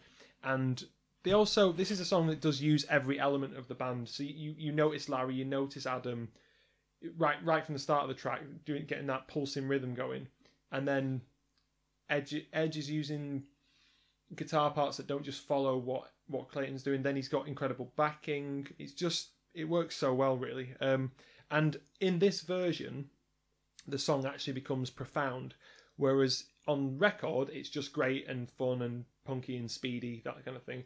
Whereas here, having that middle section, it makes it actually profound. Do you want to talk about that middle section, Tyler, with the with the five hundred pounds? So I think, well, my first reaction was, And also, uh, how much do you think you've honestly spent on the? Well, that, that in my in it's my, a lot more than five hundred pounds. In my notes, I was I was like five hundred pounds and the rest. Yeah, are you joking? And I, Bloody yeah, rest. I like and I, it's just I don't know how much, and I'm not I'm not going to discuss figures, Hmm. Mm. but it's gonna be difficult to continue this line of Uh, conversation. Let, let's just say my trip to Seoul, Yeah. which, uh, by the way, I wouldn't have gone to Seoul if you two hadn't been playing there, but I did have interest in going to the place. I just needed a reason to go. Yep. Right. So it, it wasn't just before you two. It was a, it was a holiday. It was a vacation, but that trip to Seoul was a few times more than five hundred pounds. Yeah. Okay. That's that's what I'm going to say. You know, um, and I've done several trips Mm. like that. So you- So it's quite a lot of uh, it's splash in the pond to Bono, Well, yeah. obviously. but um, I have spent probably an irresponsible amount of money going to see you two live, and that's not even including buy- buying the multiple editions of albums and collecting. You, you are you are things. How much money do you reckon you've dedicated. spent, Vinny? well, I was just trying to th- work that out. So I've got every album Yep. up until Atomic Bomb, I think. Did I get anything? You wrong? really are a terrible fan. Well, I'm good up until then. yeah. Okay. But I'm should all it, right up until then. I bet than Joe Average. on the should it street. cost so much though? But- to see a band, Well, they are expensive, aren't they? But For for a top tier triple A act, they Yeah. are well priced. I would say. They- yeah, they are well priced. Just see yeah. how much Elton John charges. But, And but there's the- only one of him. I- And, he- I- and to be fair, I know he's someone not a who great paid- Mm. singing anymore. I know someone who paid a thousand pounds for a Bruce Springsteen ticket. Hmm. That is great. And if you wanted to see Bruce Springsteen on Broadway, a thousand dollars. If you get a ticket for a thousand dollars, you you done really well. They were uh, and the guy the guy did months and months on Broadway, and it was just a huge ticket price. So I think they're re- reasonably priced, but e- even though even so, I feel like they've priced some people out of the market, but I also feel like generally music isn't appreciated the way it should be. Like I, I pay nine uh, nine pounds ninety nine a month for Spotify, right? And I listen to a lot of music. I listen to a lot of albums. I should be paying a lot more for the amount of music I consume. I think music has been well, the whole financial dis- model's changed. hasn't Yeah, it? it's, So it's, dis- like- been disrespected. The only way Yeah. these bands make money Yeah. now is by going watching them live. That's the, that's really the, there's no money in putting an album out, Hmm. and it must be really hard for a new artist, It must be a little bit. even with a well a, a- an album that sells really well. It must be hard to actually start making the, the big bucks these days. Yeah, and particularly considering the fact that gigs are now on hold and everything. So mm. Yeah, so it's um, it's it that five hundred pounds figure. I don't like it when Bono talks about uh, money, but in this context, talking about uh, his father, Larry's father, not mother, even though they first met up in her kitchen, which I'm going to leave that one. Um, Adam's family, the Edge's mother and father, so it's Adam's family. Adam's family. I'd like to thank the Adams family for five hundred pounds. Gomez, really kept our spirits up. Morticia. Let's not forget Wednes- Wednesday and Pugsley. Pugsley, sorry. Thank God you saved saved me from a very serious rant there. Um, out of control. I think it's a great version. I don't. The reason I don't think they play this is because I don't think they can top this version. Yeah, and I mean, and the fans are out of control at this at this version. Wouldn't Quite Wouldn't rightly you be so. though? I don't like standing up at gigs, and I would do anything to be in that heart. jumping? Yeah, doing the mole dance with those girls at the front. No. Hello, ladies. You get short shrift. Um, right, so uh, then straight into straight into Sunday bloody Sunday, and I've said give yourself a break, Larry, because he's just gone from a very high tempo, high energy um, song right into it, but. I mean, we said before he's in good shape and he can manage this. He's a professional, yeah. yeah, he's a professional. This is a great version from the start. We get a bit of shaky cam, which is a technique to create a bit of drama. So I like that the choices in camera direction have worked here. So going to like a shaky sort of movement to show that the song is changing and we're getting into more troublesome political territory here. Um, and I, when I was younger, just lazily assumed that this version, the references Bono's making, is all about um, Bloody Sunday. That's what I just assumed because this- you know it's that song. But this is a reference to the Omar bombing that was carried out in 1998, and it's again a brave decision for Bono to come out and to raise these subjects so politically and to be crying out things like "No IRA," you know, and it's I, I- I've said it before, I'll say it again. They don't get enough credit for how they are able to plunge their hands into really difficult, thorny political issues and and you know come out come out actually not with egg on their face, you know, or not pissing off a huge amount of people. Because if I can what's put it more that way. punk than that? To rebel to the point where you can go out and you can say that to 90,000 people. Yeah, to and to- have the balls to do it. Yeah, and to and people who may have very very divided views on that whole Yeah. thing. So You know, some of Bono's speeches could be enough to, like, you know, do you know what? I'm just done with this band now. Mm. Like, some people could have that response, but the fact that they consistently do it and have done it, and you can give Bono a lot of stick for his involvement in politics when he should be in, um, recording an album, but at, at least he's he's being honest when he does it. yeah. He's not doing it to further U2's career. U2 don't even like him doing it. Yes, so, I think I think some people might say be cynical and say, "Oh, this is just him trying to like you know turn a horrific act of violence into something to boost his own his own band." Um, but There must be times when Bono thinks, oh, I don't- I don't want to say this because it might, you know, it might have the wrong effect, but it's the right thing to do to say it, and that that's why I admire his his activism and his campaigning because he do, he has made some changes. yeah, and I think whatever your political allegiance, I think you know condemning an act that killed twenty nine people, including a pregnant woman, is it's the, the right thing to do no matter how you how you look at it i think and and this is obviously where we get bono reading off um the the names of the victims in a way that does seem to, to me anyway to, to me and i know there might be some people who feel a bit like jaded and say oh he's just making political capital out of these people or making sort of entertainment capital out of it but it feels real to me I see it a different way. I have been watching this. Oh, I've been watching this DVD for a very long time. When I was a teenager, it was almost a daily occurrence. I know that speech. I know those names. I know those people's names. I would, and- and o- other than this, I would I wouldn't know them. W- What better tribute and what better statement politically can you make than to remember those people? Not to remember the people that did it, but to remember the victims that lost their lives. Yeah. And people all around the world know their names off by heart. That's an incredible statement to make, an incredible tribute to those people's lives.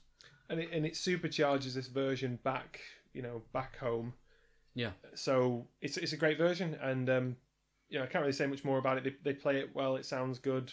That's that's about it really. And and from a song which sometimes, like when we saw it on Joshua Tree, obviously I like hearing it because it's it's a U two song. It's one of the best songs that they've ever, they've ever written in in a kind of general sense Uh, yeah. famous, but this is a great version of it, and it's a vital version. Whereas I, don't, I didn't need to hear it on Joshua Tree.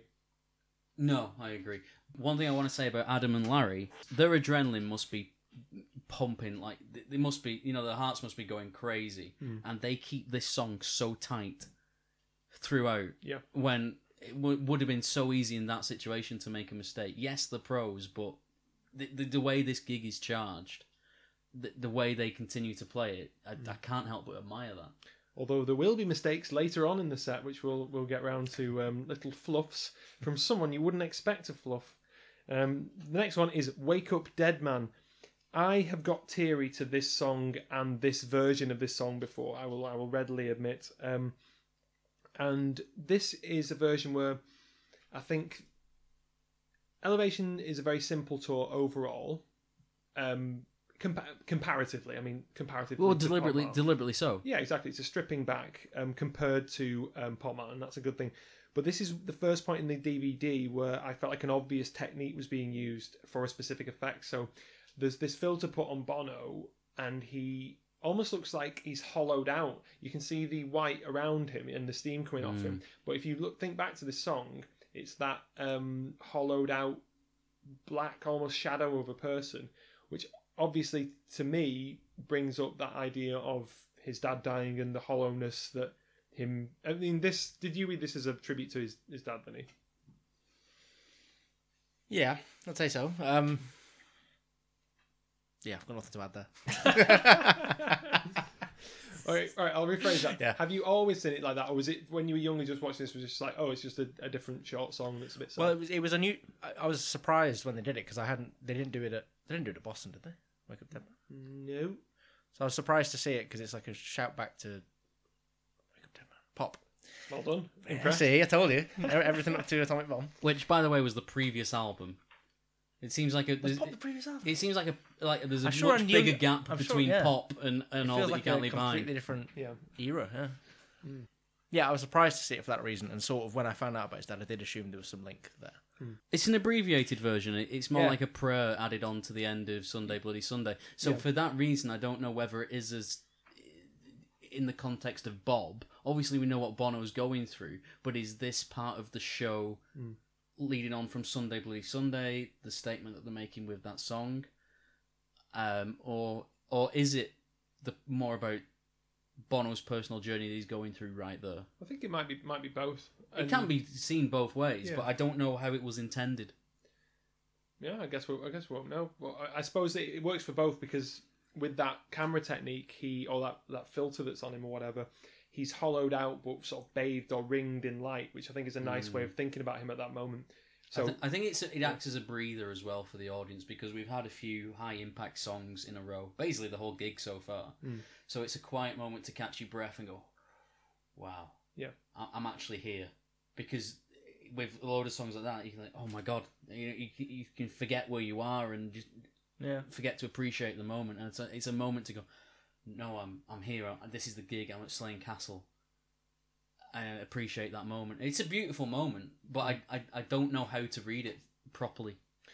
Well, speaking of which, we're about to get stuck in a moment that we uh, just can't get out of. Uh, I would say this is the um, this is a, a really good, if not a definitive live version of this. It's an excellent version. The only problem I have is that Bono wimps out, and rather than do um, the high note, he decides to sniff Adam's back instead. So puts his face on the back of Adam. It's a good, it's a good back. It's a good back. It's, it's a good back, but I wanted to hear that high note, and um, yeah, uh, I've also got his walking is awful. His wa- Bono's Bono's walking. Yeah, I think this is where he's stomping around a bit and doing a, a weird swagger. Oh, like the slow motion, like moon, not moon, not Michael Jackson moonwalking. Moonwalk, like, he's sort of like stomping a bit slow motion forward. Is that it? yeah, he just looks a bit. Oh, I think he does it. Yeah, he does it almost like a like a like a weird joke march sort of thing. Or joke. Yeah, or like a like a kids TV presenter being like, "Hey guys." No, that's Adam. Oh yeah, sorry, I forgot. Well, he's- yeah. Um, Edge upstages him as always, which is what leads Bono to say, uh, "Nice singing, the Edge." After after the um, after it. Well, the bitterness coming out. this you've you've killed it for me now Why? because you made a reference on a recent podcast about how the how Edge's falsetto is very similar to the Bee Gees, and I Did had I? never I had never thought that. and that's ruined it for you. Every time I hear it now, I just see Oh, I what? just see the Bee Gees. I'm You've done that, and now I've just done it to everybody else. You're spreading it far and wide, yeah. Yeah. Um, I I wouldn't want to miss this live, right? But I do think of this section as the let me up section. Let me go and get a beer. Let me, you know, let me just have five minutes. Um, I- what what I'll say is that it, I get what you mean by that. Obviously, this is a great version, but this is this is where it gets a bit Radio Two. If you, do you know what I mean by that? You think they're saying the song stuck in a moment's a bit radio too. I can't- Well, It is a bit. kind of like if you if you walked into an office and Stuck in a Moment was playing on the radio, you'd be like, oh yeah, fine. But if you but if you walked in and they had Acrobat on, you'd be like, what is going on? Yeah. We're not doing faxing to that. Whereas you know, whereas this is more this That's is stuck more, in a moment though. yeah. That's just you know, it's just in the background, and I think it has the problem that it could be seen as just a background song, but it is It's another one that live though with Larry's drumming is beautiful in it. Like, tss, tss. yeah. Ah, yeah. A- Again, it's I, I another can, I, one can, of I those- can get off to that for quite a while, and I'm watching that song. Like, brilliant. Get off was a strange choice. of words. I can enjoy. I I don't. You back yourself into a corner here. Oh God. um, I enjoy Larry's drumming in this song. Fair enough. Uh, to a normal degree. to a normal degree, fully clothed. um, I'm confused. Speaking of normal, I'm confused by the, um, the the normal ending to this song because now I'm used to the you know the 360. Um, just a moment, like you know, kind of back and forth. Just a moment. Yeah, that kind of thing. Uh, wow, we we could be them themselves. Um, something I Keep it want in. to add. I think this could be a contentious moment, uh, depending which generation you are and how long you've been into U2, because I see these new songs from All That You Can't Leave Behind as fitting in really well with the rest of, of what is basically a greatest hits show. Mm. And I don't question Beautiful Day being in there. I don't question Elevation being in there. I don't question uh, Stuck in a Moment being in there. Yep. It's and if if you had been into U2 for a long time and then this was a new album, I, I don't know if you'd have the same appe- uh, uh, same feeling or, or same appreciation of those songs. But for us coming into U2 as this was part of the complete package, this is part of the U2 canon. Does that affect the way we see songs like "Stuck in a Moment" Yeah, and 'cause- "Beautiful Day"? Because we we're, we're used to that beat. That's U2 because that was the U2 that we came into. Yeah, yeah. Yeah, we started at All We Can't Leave Behind and worked back, well, sort of like, not necessarily linearly backwards, but like. We were all over the shop. Scotch backwards, yeah, Yeah. Some, in some weird manner. Um, But do you think that would affect the are- are the, You say- song, you are say- the songs that good? Are they for effectively a greatest hits show? Are these songs good enough to, or would you rather see classics that they that they don't play, like uh, "Still Haven't Found What I'm Looking For," for example?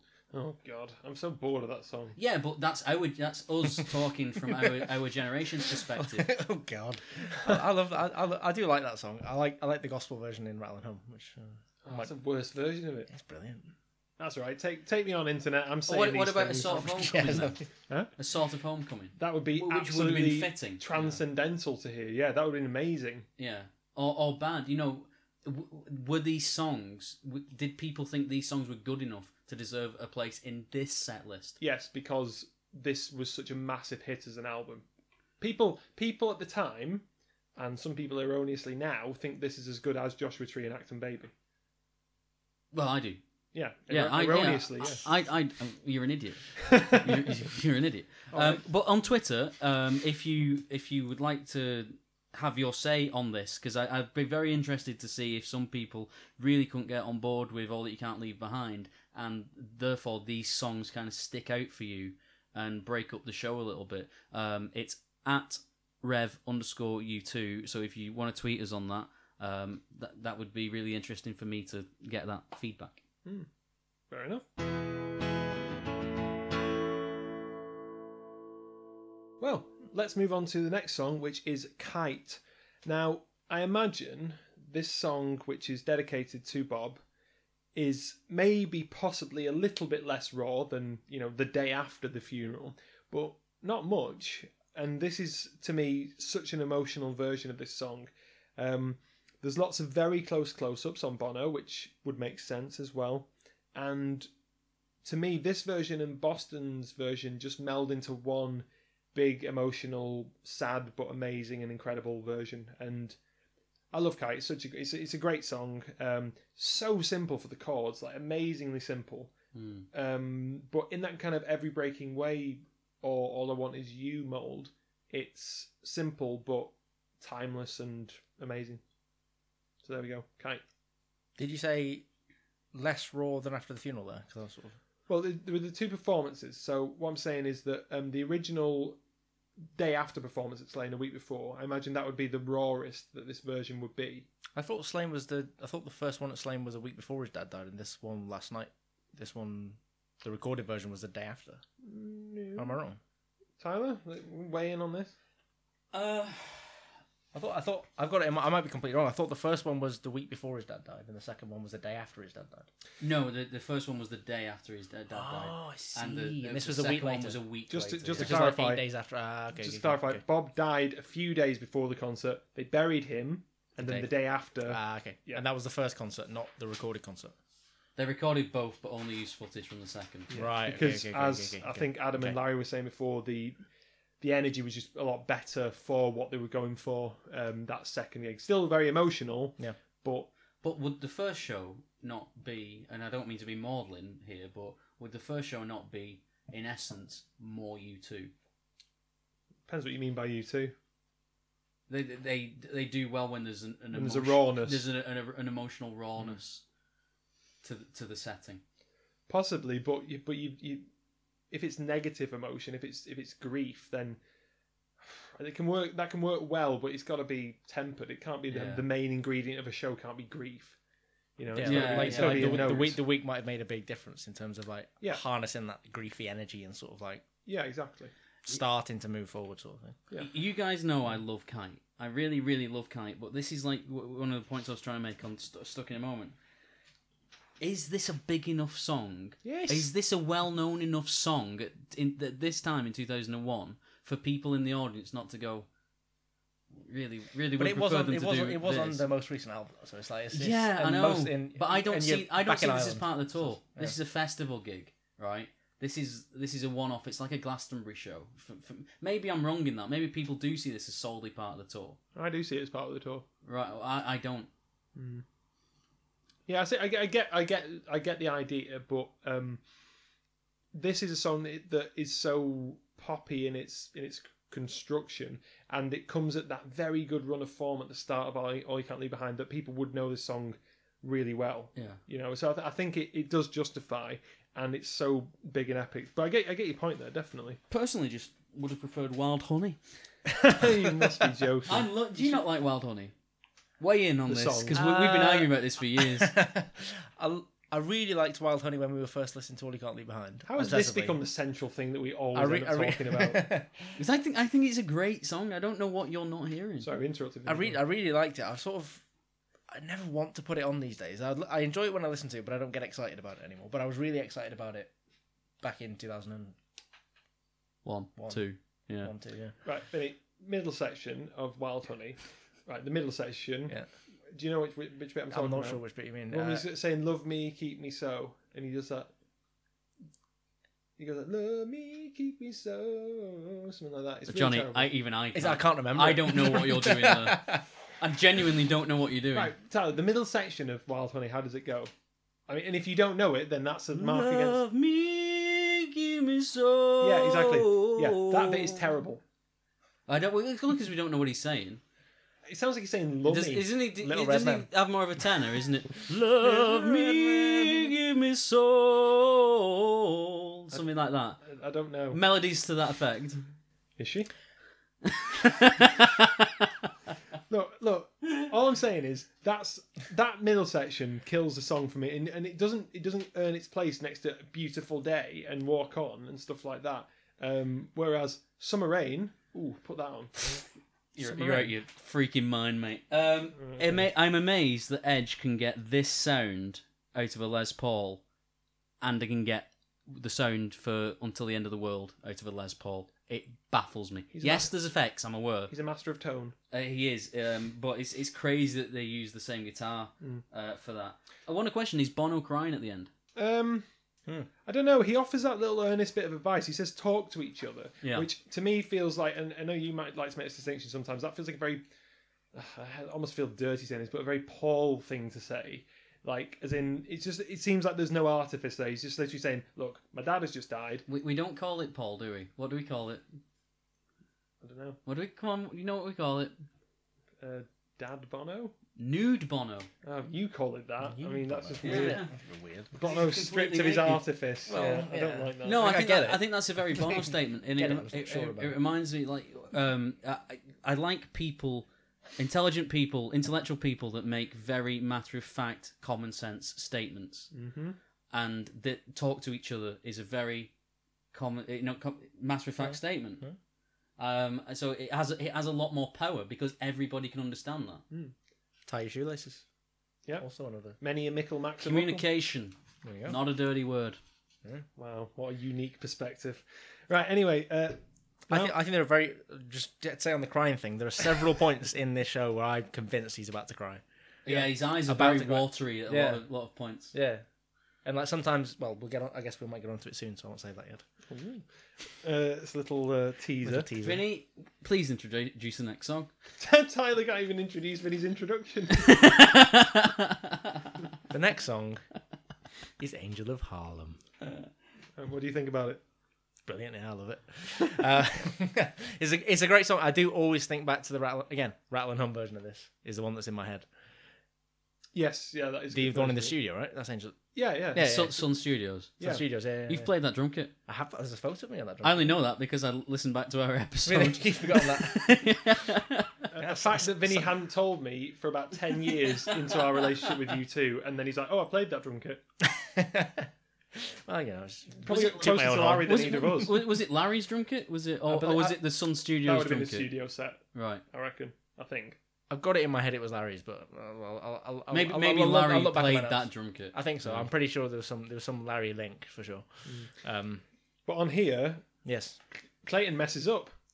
Remember, he goes boom like that. Oh yeah, he and then does the, Oh, the yeah, bass. Yeah, the- There's a there's a duff note, not a duff note. It's just he's too early, and then Bono's laughing and counting. that's one. in It's one of the few Larry. little bits of emotion. Where, well, that you see in Adam where he sort of has a little smirk on his face. After yeah, like hoo, hoo. a little, little, little cheeky joke that I've played on the rest of the band. Look at this. Look at me. I really like the transition um, from the what we could call the kind of mournful section. I mean, it is it's, it's upbeat, but you know, "Wake Up Dead Man," "Stuck in a Moment," "Kite," all very, all very related to the central issue of, of Bob dying, and also I guess Michael Hutchence as well with with "Stuck in a Moment." Um, but then going into this, it, I've written here. It's a bit like um, it's a bit like a, a good funeral. Yeah, you do have the mournful section, but then you think, let's just have a party now. Let's all have a few drinks and feel good about everything. And Angel of Harlem is one of the most upbeat U2 songs.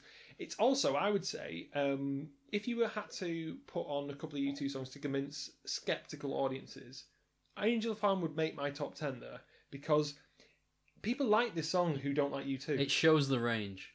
Yes, it Yeah. does. But not in a just oh look, I didn't. I, I bet you didn't think they could do this experimental craftworky stuff, you know. And people thinking, yeah, I guess. But this is this is upbeat, you know. Angel of Harlem. Who doesn't like hearing those those horns? Yeah, and if I'm if I'm in a stadium and they start playing this, I am all over it. Hmm. Not a song I would expect, or maybe not a song that I would you know write on my dream to see list. Hmm. But if they started playing it, would be very very happy. Um, I put here, you two have no right to be this good at so many different genres. Um, because Is that think- because of the horns? well, well, it is a different genre, isn't it? I mean, It this is, it this yeah. is gospel, It isn't does. it? Really? does stand out as a strange song in their sort of repertoire, like Is this gospel, the brass and stuff. It's or is it not? it's leaning a bit that way, isn't it? With the I mean, it's dedicated to a gospel singer, yeah. but maybe What is not. I don't know. Well, it's not quite gospel, but it's got like the brassy, horny sort of horny. Jesus Christ! I know. There- there's, there's, We're a, getting off to that song there's, there's a horny section in several U2 songs. Right, calm, Yes, calm, yes. calm your boots, Um, boys. just for the record. Still fully clothed. I didn't know if the crowd are into this because I couldn't hear the crowd until Bono sings that for so long. Yeah. and then you just go for hear, it. Mm. you just hear the, the crowd come up at that point and wow i was thinking oh maybe maybe they've gone too far now maybe the crowd aren't into this and then how wrong was i proven and it's masterfully shot and edited s- just to give that effect because it's just it sounds like it's just them on stage and then the crowd comes in and it's like oh that's so good that's so cool And the crowd starts to be more important, I would say, as this gig progresses. It becomes more about the crowd. Um, I think I, again, I- like I said at the start, this is all about the crowd and and the relationship between you two and and their audience. yeah. Um, Bono says "Angel of Dorset Street" at the end of this. That's Larry in it. Is it? I'm sorry. I, I was think it's wondering. Larry. What? I didn't know. I didn't notice this at all. Well, pay more Oh, attention. what's that? What, what do you mean? While he's singing? I because No, Larry's I think- laughing. I think it's right. At the, is it right at the end? La- no, Larry laughs at that, which makes you think it's Larry, but maybe it's one of the girlfriends. you might say it and Possibly laugh like an at his old own. flame from uh, back in the day. Yeah, yeah. It could be an in joke. Someone, will, I guarantee, someone will know. Twitter, rev underscore u two. Hmm. Let us know if you know what, who the Angel of Dorset Street is, but I think it's Larry. And speaking of old flames, we're then moving on to Desire. Hang on, hang on, hang on. Angel of Harlem. That's when the Throw throw my good link, then. throw. Uh, oh, We can carry on. before we move on, um, this is where the throw a hat on the edge game happens. I think that should happen at every Mm-hmm. U two concert. Um, I would have a, a sack full of beanies uh, just to try and. A beanie's a very poor choice. What to about throw. what about a cowboy hat? Yeah, Stetson. Perfect, Yeah, yeah, yeah. It's like a frisbee, but will get on his lid quite easily. I would say. Yeah, uh, I I think it'd be really that's a that's a great game. Throw a hat on the edge. I'd play that at the carnival. Oh yeah, we could replace pin, pin the tail on the donkey. or, or chuck a welly. Um, Larry goes on way too long, but everybody's laughing at it. So Larry messes up at the end as well. Yeah, Of what? he should finish the song, and he Oh, and he yeah. go, and he goes like Is that a beat later? Yeah, yeah. A bar Um, he- later, he- isn't it? yeah, bar later. Yeah. yeah. Desire. Desire. Um, do you want to do your stupid link again? Well, speaking of old flames, it's Desire, and um, Edge is. Why's that funny? Brilliant. It's just so you. Such, I- I such- liked it. I Such liked a it. Johnny Link. So Radio Four. All right, fine. I like it. It's good. So uh, speaking of old flames, it's time for a bit of desire. Like Terry Wogan. Um, right, so anyway, this is not as good. I'm going to say it right now. It's not as good as Boston. Uh, the bass isn't as strongly mixed as well uh, here. Um, it's it's fine. It's a good version, but it's a bit more homey. It feels a bit looser. I, j- I love the version of Desire at, at Boston. I think it's probably my favourite version. So this is not going to live up to it. And I do enjoy um, e- uh, Larry chucking his sticks off at the end. You know, chucking them off the side. I think that's pretty good. Just a bit larking around. Um, Just a couple of lads, isn't it? A couple of lads, a couple of lads out of it. But that's how it feels here. Whereas, like in Boston, it feels a much more professional presentation. And once again, out comes the harmonica, but the crowd don't go wild as much as they do at Boston. It's a better Yeah. moment in Boston. So that's what I'm going to say. Look, obviously, it's a great song. Obviously, it's well played. It's not as good as Boston for me. Do you do you, um do you consider Desire to be a deep cut or a rarity live? No, because it was their first number one single. Y- y- But yeah, yeah, but how often do they play it? No, is it a deep cut? Uh, it's right. Okay, so if I would say it's an uncommon Pokemon card. So it's not common. It's not shiny. Yeah, I couldn't because because they played they played this when I was in Seoul and I was like, I can't believe that. I, I- again, another one I just didn't expect. They got so many gems that they could play at any time, and you just don't expect them. Mm-hmm. Um, but I, I just this is party time. This is really uh, let the crowd have a good time. And any si- any time that song comes on, you just get this giddy feeling as if people didn't have it enough at this point already. But Yeah. I will ask the question to both of you: Which one's better? Angel Harlem or Desire? No, Boston or Slain version of Desire? Vinny? Boston is. I I I think Boston is slightly better, and I really like the. There's a really nice shot, like back shot in Boston, where like you can see all four of them at the front of the Yeah. heart. I think. I'm not sure if it's a similar one in this, but I remember it more from Boston. It just feels Um, better in Boston. I think I think being indoors helps that song as well, and especially when Larry starts on his own pounding that um, drum properly. You know, Smashing rather- it, yeah, it's yeah. brilliant. But then, but then I like the harmonics in this. Well, I mean, I like the harmonics at both, but the harmonics when like both Edge and Bono are in the same microphone. Yeah, That- sorry, I thought. love, I love it when they do that. I love not the harmonica. Yeah, yeah, sorry, I got confused then. Can Um, Bono play anything else on that harmonica? It's just the one song that he used it right. Uh, so he gets it out in Rattling Home a couple of times. Hmm. The I harmonica. can only play one thing on harmonica. What's that? It's the um, Piano Man thing, Billy Joel. Um, Billy Joel. Yeah, Billy Joel. You said Joel. Joel, does it matter? You seem a bit defensive about that. You feel like you've Yes, I been don't, caught I, out. I don't- I don't know. There's there's several like names. I've heard, like I've heard that be said before. Bi- and I'm Billy not, J- I'm not Billy sure. I don't know Joel. why. I don't know which one is. I don't know what Billy J would. I think it's Billy Joel. Same Anyway. time. anyway, it doesn't Bit- matter. bit of an aside. Should we call it any? um, I've I've written down. I wrote this down quite a while ago. Um, swing in the hips. Bono gets a little bit too sexy in this. I think Yeah, there's one he- point where he gets a little bit too sexy Yeah, for a fifty we year call old. that his dad dancing. It's sort of depre- like, It's a bit sexy. like not sorry, not depressing, but embarrassing, like dad at a Yeah. wedding sort of thing. Thinks Yeah. he's it. I've, writ- I've written too sexy, as in not in a good way. Yeah, Like, you're fifty. I Pull it back down. I think Bono He's up. looks really sexy, like uh, in this gig. I'd say sweaty is more accurate. Definitely sweaty. Well, maybe that's what I like. Maybe I like sweaty men. So shoot me. Maybe you do. Um, fair enough. We need some more sweaty Bono memes. Well, make some, do some gifs. I mean, and, and as Is it- I've said before, it, it makes sense that he's sweaty because I mean, you try running around that heart a couple of times and, Gi- and not getting sweaty. Give me the heart. I will do it. I've wanted to run around that heart all my life. You'll do it. I've not got the capabilities Oh, to, to, I'd- to I would bestow do it upon you. anything to be on that stage. I don't even need an audience. I would just happily Would you- run around that heart. Would you do it if endlessly. um if, if the heart if the heart stage was sort of deep, you know, it'd been like folded up and packed away and stuff, and then they put it out in a room and it wasn't connected up? They were just bits next to each other. Are connected up. Would you still? en- But what if you couldn't? Well, Would you- we want you to- would you still enjoy just we want jumping you to between the hop bits? in in between bits. Yeah, do like you? it's all just in one big rectangle. Well, I'd, I'd, I'd certainly lose weight. Well, Oh, yeah. there was Oh, yeah, that's talk true, about that's the true. idea of taking all of the because they have such iconic sets, Potmart 360 in particular, and this one, um, and making them into sort of park that you could go around and visit each of the sets, which would be amazing. And maybe you know if you pay someone a couple of quid, they would let you up on stage and you could you could run around it. Well, I asked when I was in New York because I did a tour of the arena. You mentioned.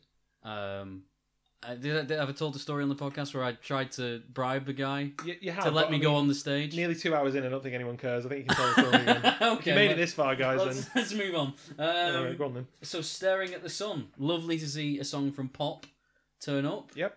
Um, but if I'm questioning the placing of some "All That You Can't Leave Behind" songs, did anybody want to see this? it feels. Look, I like it. I like the harmonics again. Yeah. I really do like the harmonics. Um, Edge's harmonies are great, as Benny just said.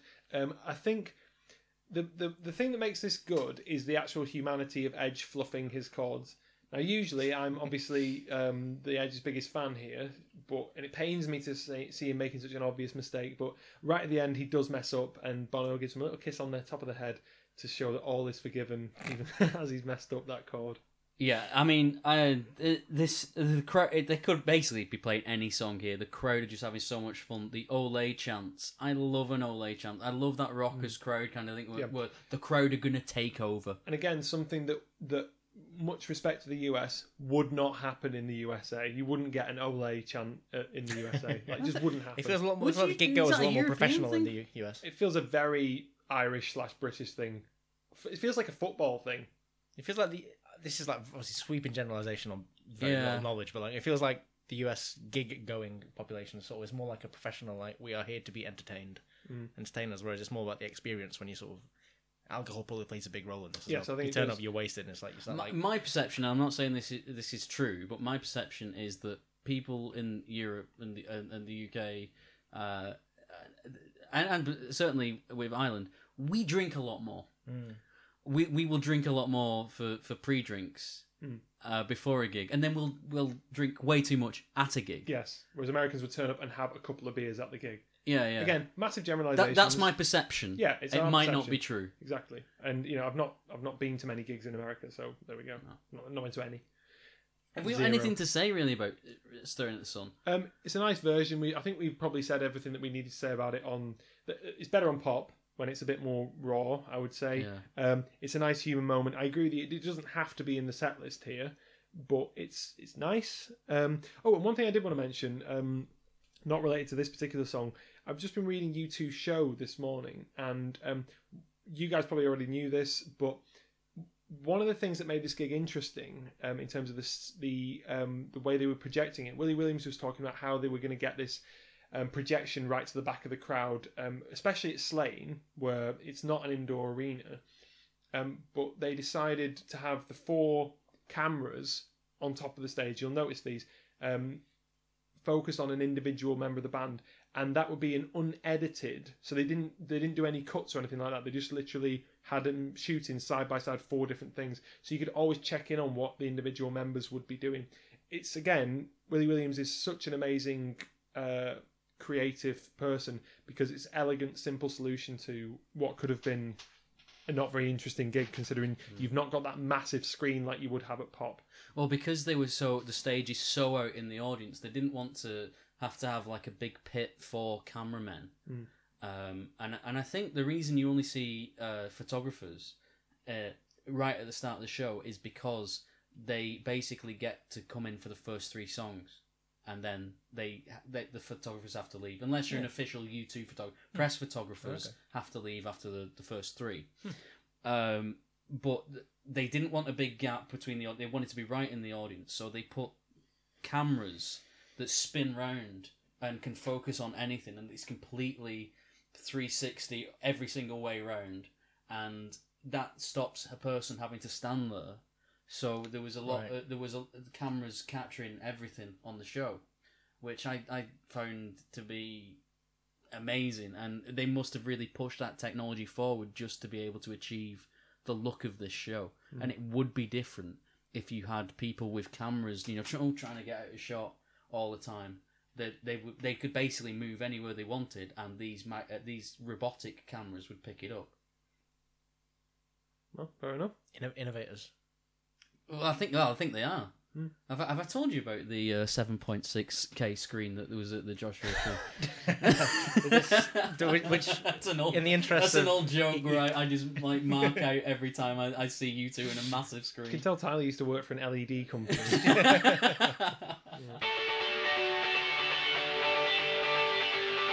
Right, so we're moving now into what I would say is the epic part of the gig. We've had the personal, we've had the acoustic, and now we're going to move into the epic. Um, I noticed, or rather, sort of noticed the fact that I wasn't noticing Clayton at this moment. He he's just not given very much camera space, and he's he's competent, but kind of a non-entity in this gig. And I, I am just so glad that Clayton didn't carry on doing this, and that he became such a a great force on stage in his own right later on. Anyway, for All I Want Is You, which is the next song, the crowd are fully back on board and ready for some some epic music now. And also the most accurate crowd in existence, considering that Bono gets hit by is it water here. Mm. He gets drenched in water. Um, bit just a bit of larking around again. a couple of lads. isn't it? All I Couple want of is lads, flubbing you, man. Yeah. Yes. Yeah. Yeah. So he um, you. Flubbing, yeah. Flubbing. flubbing, Fleming, yeah. Um, so yeah, and Bono, quick as a flash, he, he he hits back when someone chucks the water at him. He says, "All I want is effing you." Uh, Fl- what do you- flubbing. All I want is flubbing you. flubbing you, yeah. What did um what do you guys think of of this? My favorite moment in the song is when Bono looks back at the stage at one point. and There's a this look of sort of like awe and Yes, wonder on his face. yeah. He just looks back and his like mouth is like slightly open and he's just like shaking his head there ever so slightly. Like he's like, how the hell have I ended up here Yeah. with all these with these three and this and And Yeah. it's something about that going home feeling, like when we do it, when we go back to our hometown. Um, and I've moved. Uh, well, you you guys have moved a lot further away from from the home from our, our hometown. That's It's not I even have. not that far. No, but I w- when I go back, it's like ah, I feel when I was here, I had all these insecurities and I didn't know what my future held, and now I'm here in that in that perceived future, and I'm doing okay, and it's kind of it brings that feeling of being home, Mm. um, you know, to you, and I it's I can't really describe that feeling, but I think everybody gets that feeling when you go back to your hometown, Mm. when you've been you've got to go away from your hometown to miss it yeah. and if you stay in it, you'll hate it. I, I, that's Yeah, my that's yeah. my perspective anyway. So when I go home now, it's like ah, this, this place is all right, you know. I don't want to live here, but it's all right. Yeah. Checking that's what Bono was thinking there. um, no, but they still they, they still have a really strong connection with Dublin because they still I think all of them still have houses there and they're still connected to the community.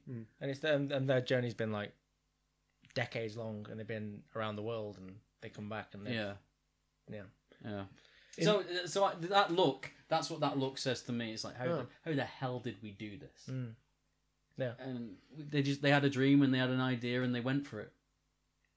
And Uh, this is where I would say you get that conductor Bono coming back as well because he's he's taking things down, um, asking the band to build it all back up again, um, which works really well in this one.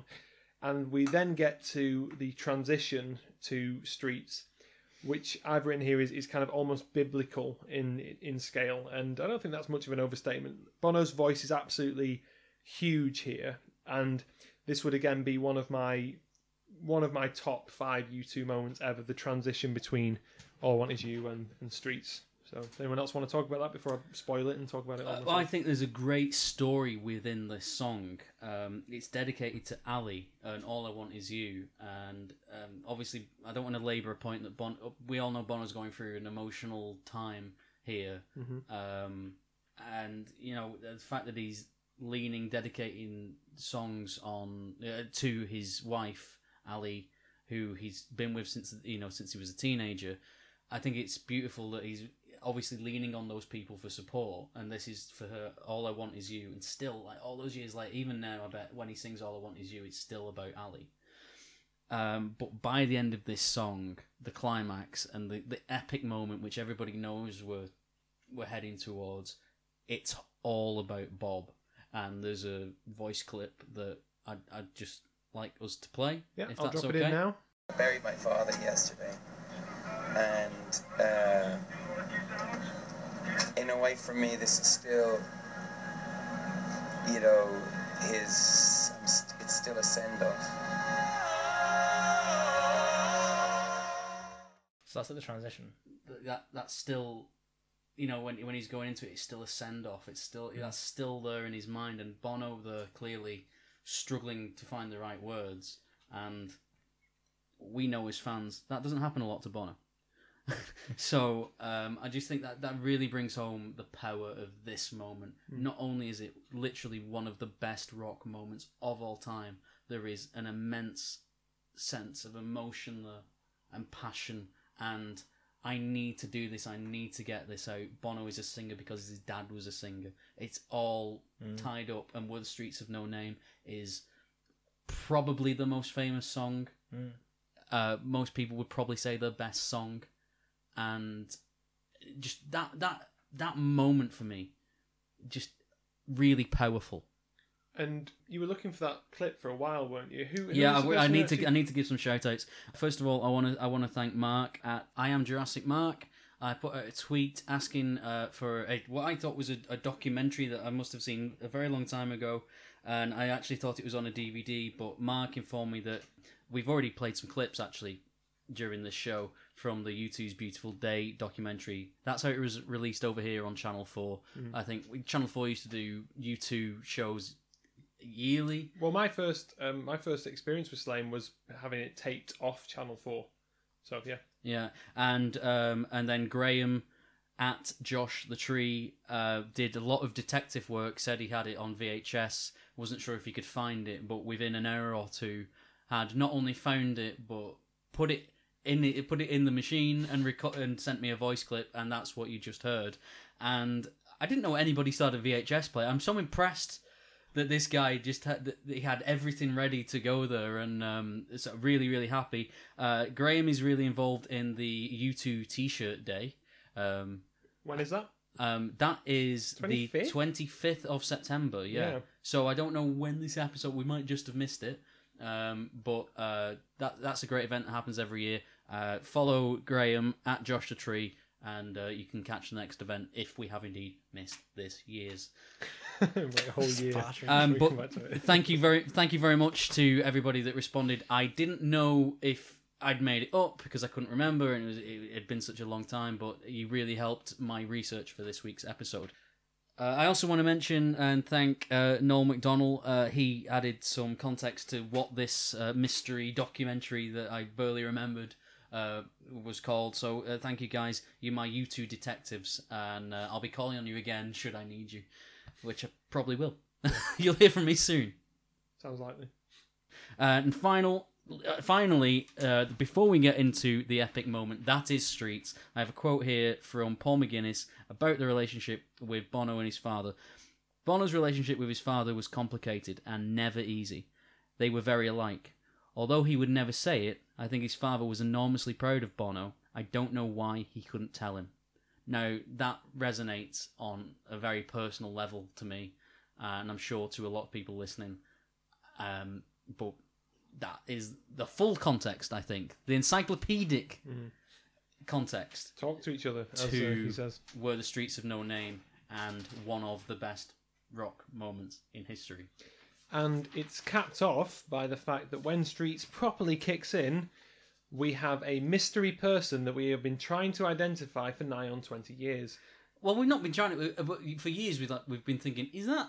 We've speculated. Is that Adam in the crowd? Because it looks like Adam in the crowd. Well, it's obviously not Adam, but Yeah. we think that it's Adam's brother Yeah. purely by the fact that this is a man who looks similar to Adam with glasses on. Now I know that Sebastian, Adam Clayton's brother, is actually um, you know a celebrity in, in U2 circles, um, and I, some of you may have met him, some of you may know him. So can you ask if? Uh, and we have a screenshot of this, which we'll tweet out. It happens at one hour, three minutes, 42 or 40, around there. There is a mystery man in the crowd which looks suspiciously like Adam Clayton. But the and- camera's so zoomed onto him as well. Like, he's there's got- no one else you would notice in that whole. He's got such an Yeah. Adamy smirk as well. Yeah. Is is it? I'm just throwing this out there just in case anyone, you know, any of your listeners might know about this. Is it possible that Yeah. that is Adam? No. Superimposed. And Adam's brother is on the stage the whole time, which is why we're like, Adam looks a bit Absolutely funny in this. not. No, I don't think so.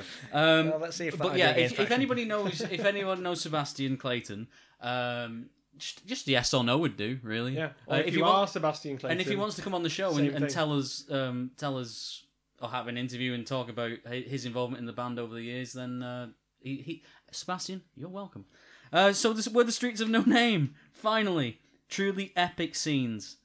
Um, it's a spectacle. It's emotional. Hometown heroes, returning sons.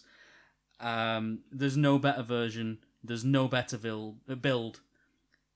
Bono.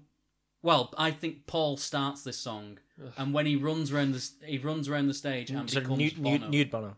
Nude, nude Bono starts the starts the, the starts at the That'd end. be a of the very stage. different image, wouldn't it, when he's running around the stage, flapping about everywhere. And I think there's a, a rebirth into Bono. So he's com- he's he's Paul. Very, And would- would you having say- a would you very, say it's- hav- having a yeah. very naked emotion, Mm. and then he runs around the stage, and it's straight back into Bono, straight back into Rockstar. Would you Let- say, let's there's, would bring you say it it's home. a, it's a Let's gen- bring it home. gentle transition, or would you say there's one point where you. Boom. No, I would say gradually he's, he's uh, pu- Gradual. Yeah, yeah. Gradual It transition. could only be more perfect if he wasn't wearing glasses at that moment. And they at just the start. materialised on his face as he No, he started just running. gradually put them back on as he's running around. Um, yeah. mad, mad. What else? Um, the only thing I've got to say about this as well is, you know, I always notice the love heart um, thing that he does, and um, the Angela Merkel thing. the kind of yeah, yeah, exactly, yeah, the um, the, the heart, and it almost seems like Bono is taking off at the end of this song. You can feel him almost like levitating off the stage when he's doing Or that. e- Should elevate- have- Should have done that during That's what I said. elevation. He said levitating. Did I? Yeah. Okay. Uh, well, yeah. Always in, involved in the occult. So- Good one. Right. Well, there we go. Uh, Vinny, what's the next song that we've got coming up after uh, after Where the Streets Have No Name? Is that all we're going to say about it? I've not got anything else to say. It's amazing, but we- it feels like we've gushed anyway. Uh, Right. i- If I had to, if I had to describe Euphoria, Yeah. that's what it would be. There's only two of us here, though, Tyler. And next up is Pride in the Name of Love. I don't really see the need for this song in this gig. I skip it. Really? Wow. I have skipped it. You know, invite the wrath of um, George Macaulay and a few other of our listeners who are, are passionately against our boringness with uh, our boredom with. Uh, I, I don't Pride. want to excite George too much, but a few years ago he did tweet us and say, "I can't wait till you come round on this song," and it might be happening for me. Oh wow! Yeah. That's because you've been listening to a lot of Unforgettable Fire recently, isn't it? Yes. That's quite recent though, because I, I I remember you having a bit of a moan about Pride within the last three months. I'd say Yes. must be quite recent. Yeah. It, phenomenon. it- last couple of weeks. last couple of weeks. Yeah. Hmm. I've had cause to go back and um, re-listen to that album, and I, I, I stand I, I stand by some of what I said in, in our review. It's a great album. There are just two songs that I can't ah just ah I just can't get on board with. Pride is overplayed, but it's vital here. Yeah, fine. I'll Oh, go I with think that. they see it as their first hit. Mm. Yeah, yeah, fair, fair enough. Yeah, I can, I can see that. I mean, um, I guess there's a few different candidates for that title, but um, It's, I, I would say New Year's Day, but I think you two themselves so I would say Sunday Bloody Sunday was the first hit. I, I think U2 themselves think this is when they became, oh, okay, this is who U2 is. Hmm. Mm. There's an identity of U2 Yeah, with, with Pride in the Name of Love. Adam's bass is incredible at, uh, at Slain. Hmm. Um, Maybe it's just my sound system, but I really noticed how, how powerful the bass was. He's dropping in bragging about your sound system. No, Though. no, it's no, it's not. It's my- my it's incredible not, worth- sound It's not system. worth bragging about, but it, I just noticed that. Um, yeah, you can't deny that the crowd love this song. yeah, I, I'm not denying that. I'm just I wouldn't love it as much as them. Um, I really like the solo. I think it's a really good version of the solo. Uh, very simple but amazing solo. Basically about four notes, but it's the way that they're played. It's about the effect on them, um, and yeah, that, I've not got very much to say about it at all. No, it's a pretty standard version, they- but they play it really well. Yeah, right. yeah. Can we move on then? Bullet the Blue Sky. This is a very interesting version of this song, I would say. We've got a stinging solo from Edge, and I just I think I wish I could hear the words a little bit more in this version. I think some of the words you can't hear as as well in in in other versions, to be honest. But apart from that, Yeah, this is um, where I feel like the show goes into that elevation mode. This feels more like the the, the story the tour was telling. Mm. Um, do you know who? You know, there's a woman's voice at the start of it. Mhm. Uh, do you know who that is? Nope. It's Sinead O'Connor. oh, that makes sense. So she does the intro, effectively, to Bullet on this on this tour. Yeah. That's very haunting. Yeah, this, Creep- Sinead O'Connor's someone I've never really. I, I don't think I could name one song. Nothing compares to you. Well, I I, I- I, I know that song, but I, I couldn't have told you who s- who sang it. Mhm. Um, but I, I feel like Sinead O'Connor might be someone we should look at for Tummel eventually. She's got Well- very deep ties with the band. Yeah, and as I was just about to mention, those deep ties stretch all the way back to uh, the mid '80s, where she collaborated with Edge on the song "Heroin," which um, features on "Captive."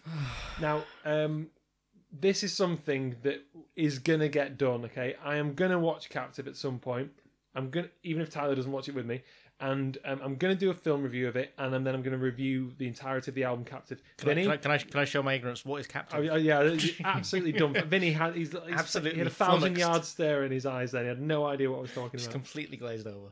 Captive was a film from the mid '80s. Didn't do well. Gangbusters, no. Um, but the but the entire but the entire soundtrack was written by The Edge, and um, a lot of that soundtrack made it onto a lot of my chill out playlists when I was at uni. They're world famous, aren't they? Your your chill out playlist. Oh yeah, um, Yeah. and off the chart. Yeah, off the chart, off yeah. the chain. 17. As, as in they didn't 18. chart at all. yeah, completely off it. um, but uh, yeah, so so um, uh, that's a work in progress, and I, I will get round to captive. Don't worry, it's it's going to happen at some point in the future. Bono's jacket changes in this. He goes to the leather and gold trim. You thought I was being boring. Um, I would like to point out that in this particular song, um, either Edge starts half a second late or Larry starts half a second early. Yes, there is. Yeah, yeah, yeah. There the is drums kick in and it's like, boom, like the, the, the guitar and bass drop in like Maybe after that the drums. Like, maybe you know, that dissonance is purposeful to, It ca- might to be. encapsulate the dissonance of American culture it and could guns. be, yeah, it could be a technique. Could be a technique that's They being could be used. using well, they're using what's called a technique. That line. You two dumb talking amongst yourselves. very Go on, popular go these on days. Um, that light that Bono uses, they really make this a. Is that E LEDs? No, What is it if it's not E LED? it's an old torch. Oh, It's a, I An don't know. old So what- what- so what's torch? that if- oh, no, no, I don't know what candle of torch it is. But you mu- you must, you must know. You must know what it is. What That's it is. how you measure torch brightness, you fool. Well, you're the expert. We're It's deferring to you. lumens. I'm not an expert, Don't abuse I like us it. just because Oh we my don't know as gosh. much as Surely you it's about E LEDs. lumens. No, Yeah, it is. Is it ever lumens? no. You try buying a torch in lumens. I've never been to the lumens. You Yeah. buy torches I in don't even know. candles. The po- uh, th- to the power of how many Torches candles? and candles. Do you realise how crazy you sound? Fine. I, I don't. I don't care. I'm right. Anyway, cracked. what I'm trying to say is they make a they make a huge spectacle of this this um, song. Otherwise, uh, maybe it doesn't need to be in the set, but they make this uh, vital performance, Mm. and it's pretty much the only time in the show where they're really making the political statement. th- That message of the elevation tour, their anti-gun Yeah. message. I- I just think it's much more resonant in America. I think going to America, as I said, I'm sorry if I'm boring people by repeating stuff. Well, it's been a while to be fair since we we did uh, the Boston review. Going to America and telling people that gun ownership is a negative thing, taking on the NRA.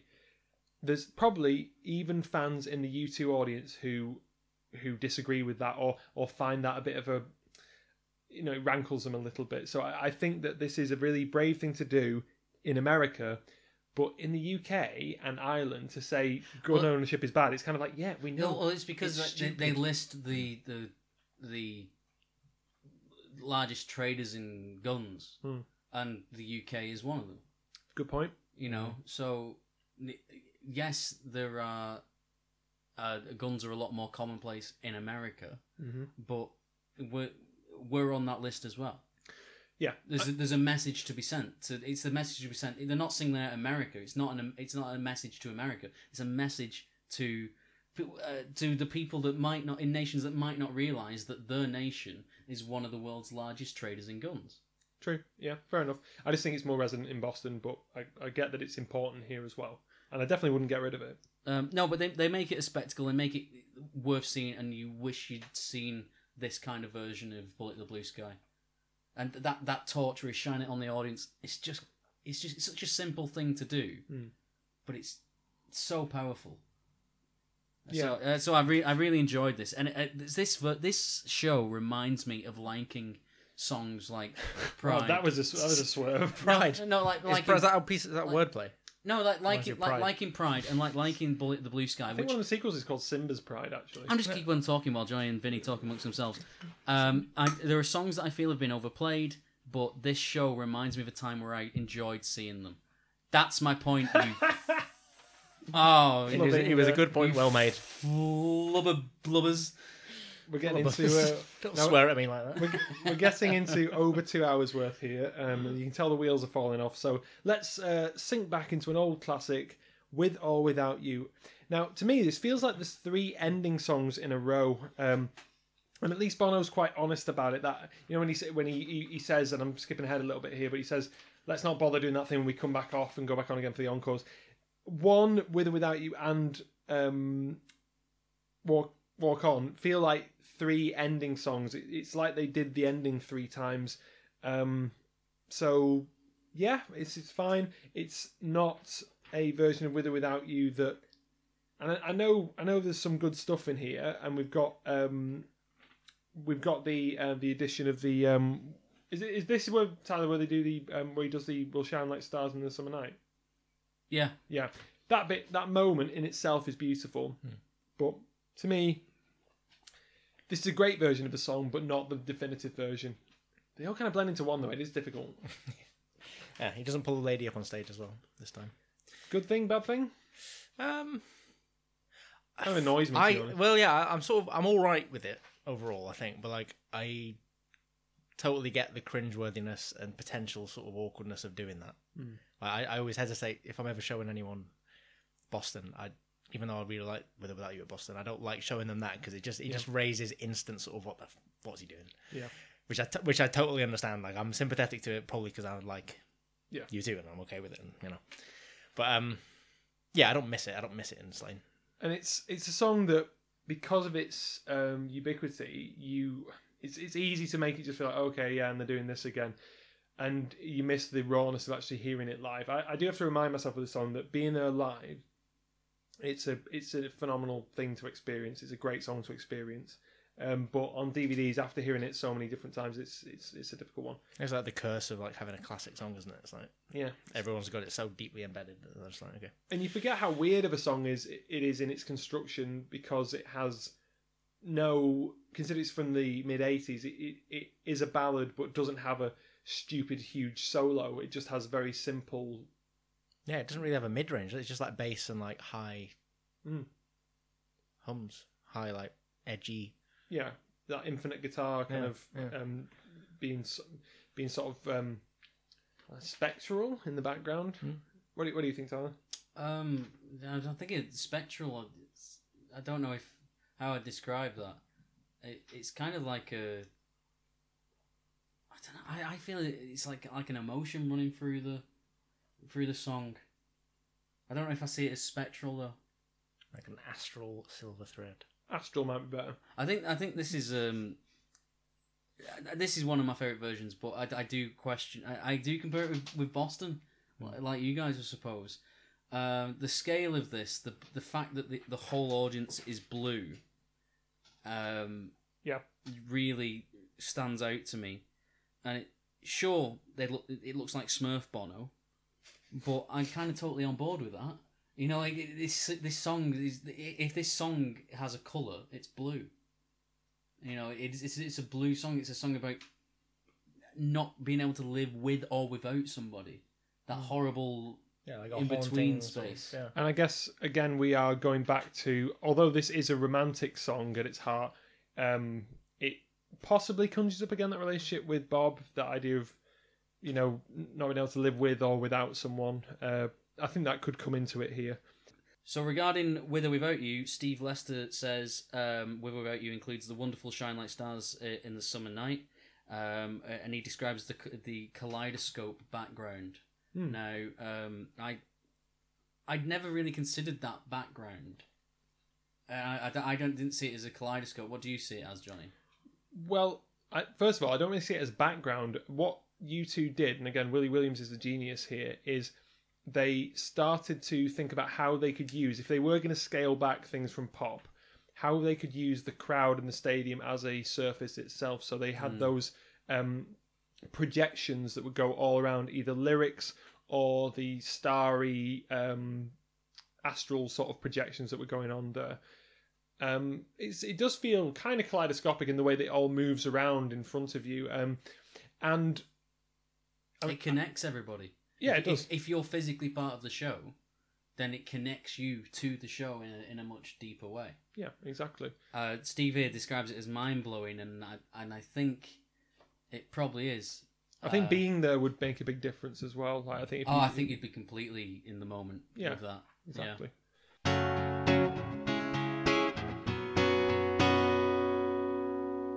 Okay, penultimate track now is one. Why is Larry so happy at the back? He's- 'Cause- he's 'cause the really show's s- nearly He's over. really sm- he Gone. smelled like a Cheshire, Cheshire cat, and I- and it's like I, I I was watching it and like I had this teacher's voice in my head going, "I'm watching you, Mister Mullen."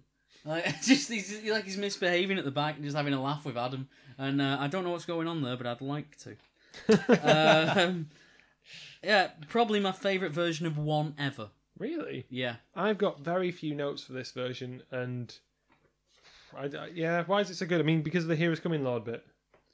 Yeah, yeah, yeah. And I- and and, and That's a strong part. Mm. We were discussing uh, the other day how rare it is to get the Shine Like Stars with or without, version of With or Without You and the Heroes Coming Lord version of, of one. All our Christmases.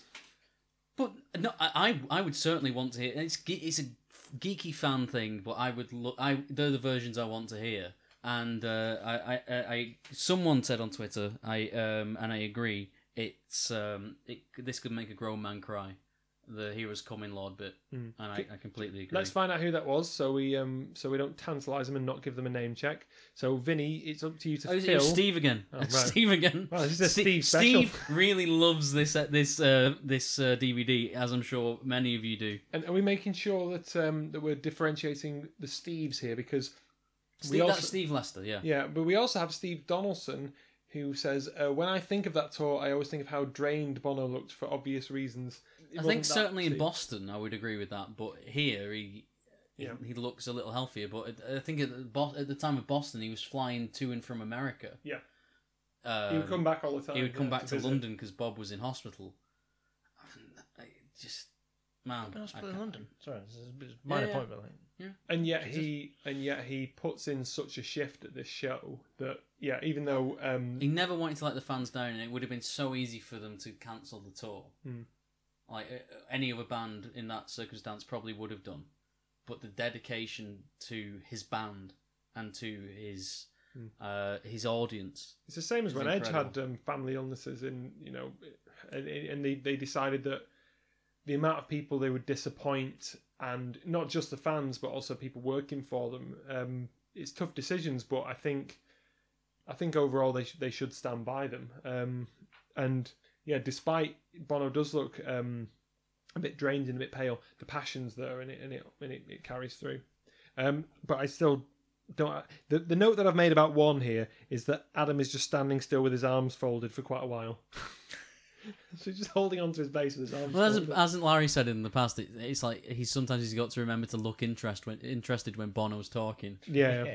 literally just wants to play the drums, Because but there's, there's some guy talking and preventing him from doing that very thing. But imagine, yeah, imagine as great of an orator as Bono is, it is it'd be like hearing your mate tell the same story in a pub like tenth night in a row, and you're like, "Oh, for God's Have I ever told you about the time I went to the pub and they'd completely run out of crisps? Wow, Vicar of Dibley references. uh, guys, seriously, if you're at home and you've got to this part of the episode, we're so far over two hours. Um, we've got Tyler making references to the Vicar of Dibley. Vinny doesn't know anything about you two. That's- that is that is an unkind. Unkind. Well, Vinny, what's the last song? What do they finish on then? The last song is Walk On. Wow, he does know something. Eh. Fair enough. Epic. I just I know things. Well, go on. What, do- what do you what do you think about this song then, Vinny? Now, Uh, I love Walk On both at Boston and at Slane. I just absolutely love it as a finishing song. Mm. Um, Would you get it tattooed onto you? I wouldn't get it. Ta- what? What? Just- what do you mean? The song? The whole song. like the just metaphysical- Or, or just the symbol, you know, something like that. Uh, no, maybe not. I, What, might- do- what do you think of people that do? I think it takes all sorts. This world, and uh, if- Wow. no judgment. Mealy for mouth way anyone. of saying nothing. Yeah, obviously. Um, no, I love it. I think it's brilliant, and I love the sort of like I don't know what you call it. The sort of gap gaps at the end. Where there's just like a strum, and like it sort of lifts for a minute, and Bond's got his arms out, and this tech starts rising up the Hmm. Yeah. stage and stuff. That's beautiful. That that gets me every single time. Um, one thing you don't notice about the show is how it gets um, from the start. When we we mentioned elevation, you know, house lights, house lights up, and simple, simple, simple. Nothing but the band on stage. By the time you get to the end of the show, you've you've had these uh, projections. You've had the LED show. You've had Bono with the torch, and it gets it does get quite complex by the time the show finishes, which I think is an interesting thing about um, it sneaks up and you don't really notice it on the Elevation tour. That by the end it does reach this epic scale and gets to a higher level of complexity. And the main thing that I noticed here was there's a big yellow light that happens, and I just thought, is that a nod to Lemon, or am I am I just reaching? There's a big sort of circle thing. Is Just that a something very. else? There's just at one point there's a really strong big yellow light in it. It felt very lemony to me. Although to be fair, it could be green or red for all I know. I mean, I, I don't know. Yeah, the things with like the cam, like the camera, you know, showing the the lights. That normally, traditionally, the ca- a cameraman would be instructed to avoid the lights. You show the lit the lit up space, but you don't show Hmm, the It's like light. Michael Bay's directed this. There's so much lens flare all the time. But I like that because if you're in the audience, you would see the lights. You wouldn't just see a perfectly lit up scene. You Yeah. you would get get the glow, and and the fact that they kept shots like that in just adds to that feeling for me.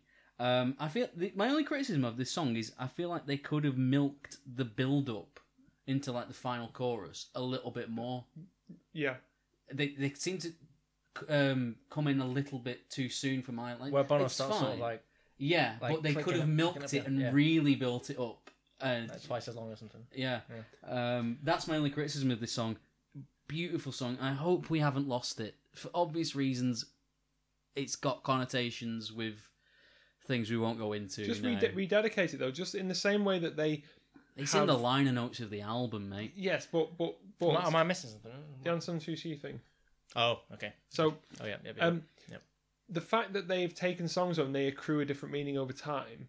Is like like the whole ultraviolet thing. Who would have known in, in 1991 that ultraviolet would become somewhat of a of a feminist song? Now you know it, it doesn't. I knew.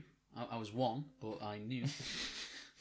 Um, so maybe they'll they'll dedicate it to something else. Maybe I don't know, Black Lives Matter or, or some other cause that is important that, that we need to you know walk on and protest for that kind of thing.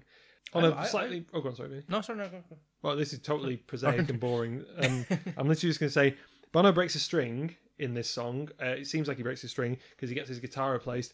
I just think, why bother bringing it out? Did anyone miss anything? Why when not Bono have a wasn't- spur Yeah, there's nothing guitar? missing. Well, yeah. Why? Why do you have to? Why have a spur guitar? Or don't bother playing the guitar because, like, when he goes out, n- nothing is missed. Like, just That let is the true. Edge play Yeah. guitar. Nothing is I've missed. said this before. Bon- When Bono's got a, a guitar in his hand, it groans him. If- it stops him from wan- wandering around, and I think sometimes he needs that. If you played that song to someone who didn't know you two and said like fifty quid if you can tell me when Bono loses the guitar and gets it back, Yeah, exactly. No one would, just no the one audio, you wouldn't know. Yeah. no one. Knows. Um, I in this setting, Walk On is as good as any song they've played uh, on that show, yeah, I'd agree with that. and, and it stands up. That's why, I suppose, in conclusion, I see this as a best of show.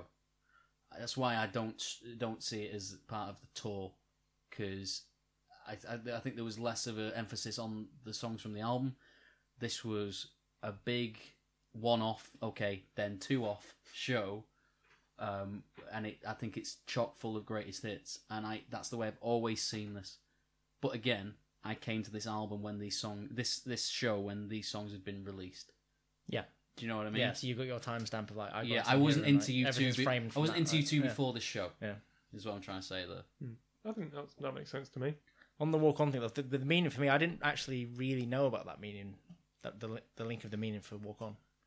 But for me, it's always Hmm. been, I've always seen it as like a sort of, just a sort of, a life perspective sort of song. Like, so, so, you know, Well, it's the like, lyrics are don't very- get too invested in, you know, sort of like existential, like Yeah. framing of a life sort of thing. Like, It's don't about- get too invested in, Leaving stuff behind that doesn't matter.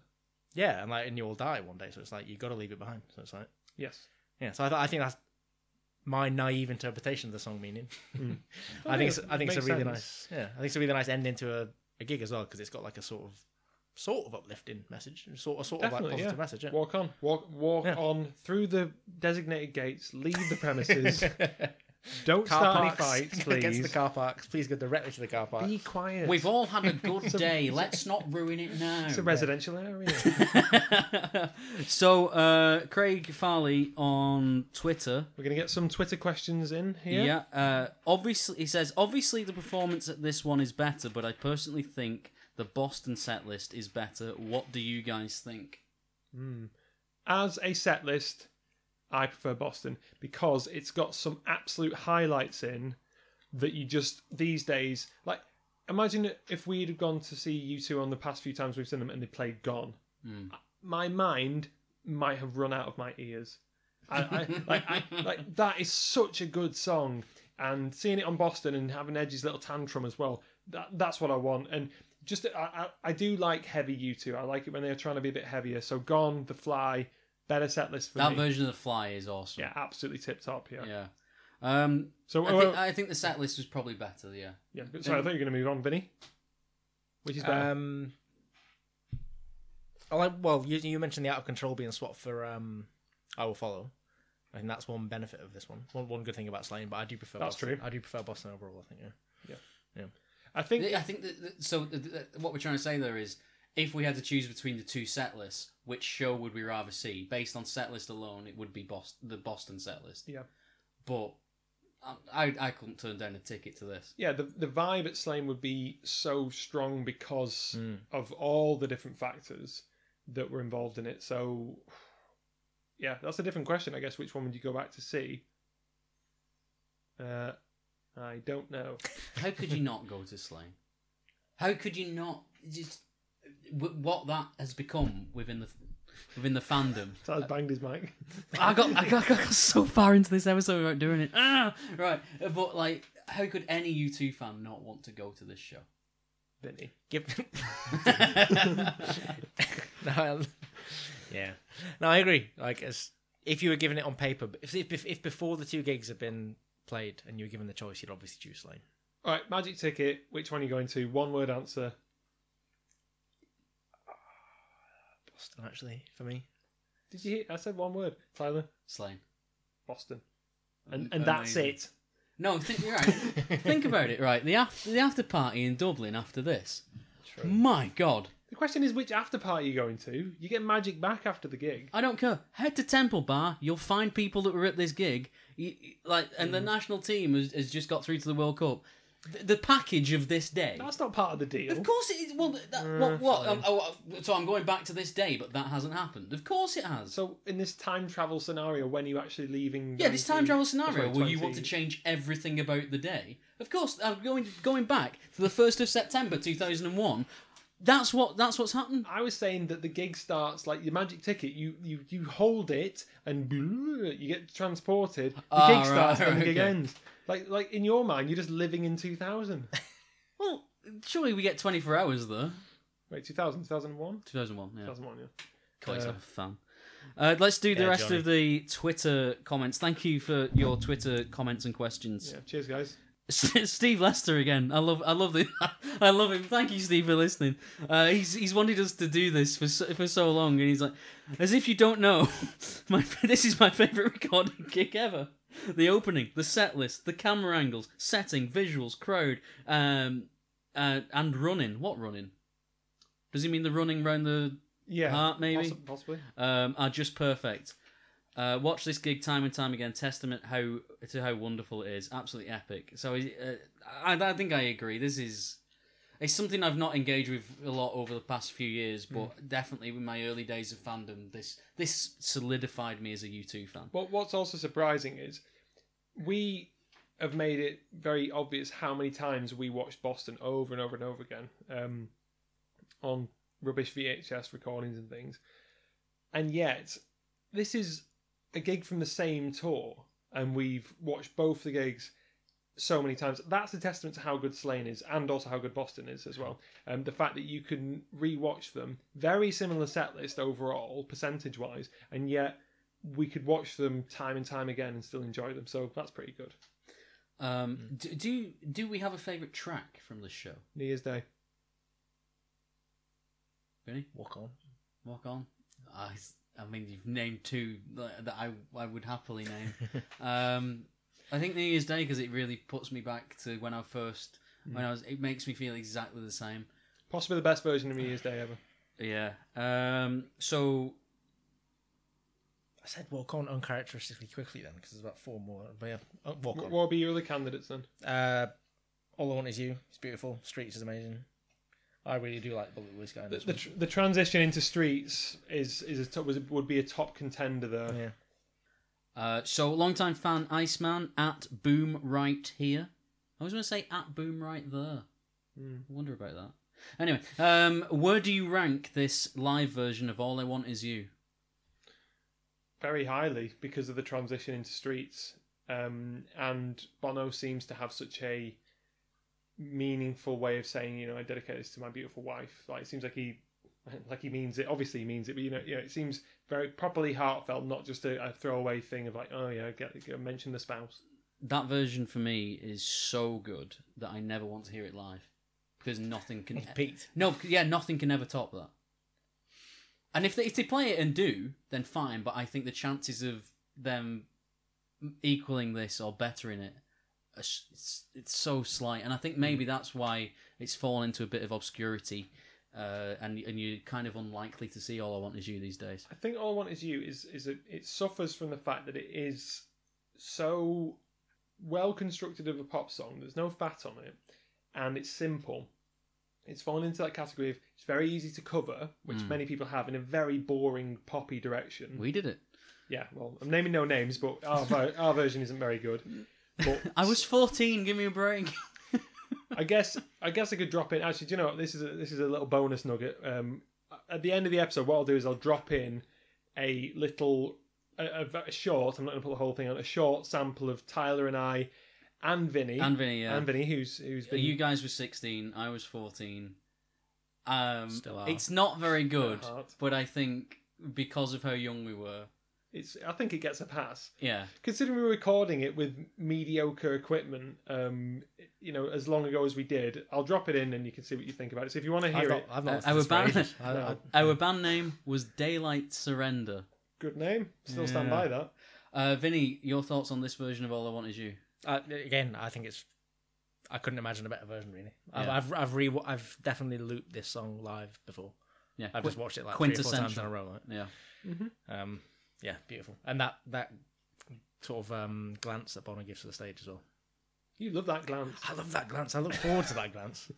Great little glance. I'm going to get that as a still. and I'm going to print it out for you for your birthday. On, on a t-shirt Or, or on a t shirt, yeah. or on or on. I'll, I'll take whatever. Or on take a mug, whatever you want. would yeah, be yeah, good, yeah. mugged, uh, doily, uh, you know, apron, Apron would be nice. Yeah. tote bag. Yeah, that'd be good. Yeah. Okay, so there you go. You wanted this. It's our most requested episode of all time. Thank you for waiting so long. It needed to feel right and it needed to um, kind of come back round to us and we needed a break from the live season. Um, although it was it was my favorite. Uh, I've had a, I've had a really really good time this week rediscovering this DVD. Um, and I can't believe I've gone so long without watching it. Do you feel the same? Yeah, and it was great to go back and just just delve deeper into something that has been a part of my YouTube, I don't know, makeup or identity, a touchstone of The YouTube DNA, history. yeah. exactly. Yeah, Yeah. that's the best way of putting it.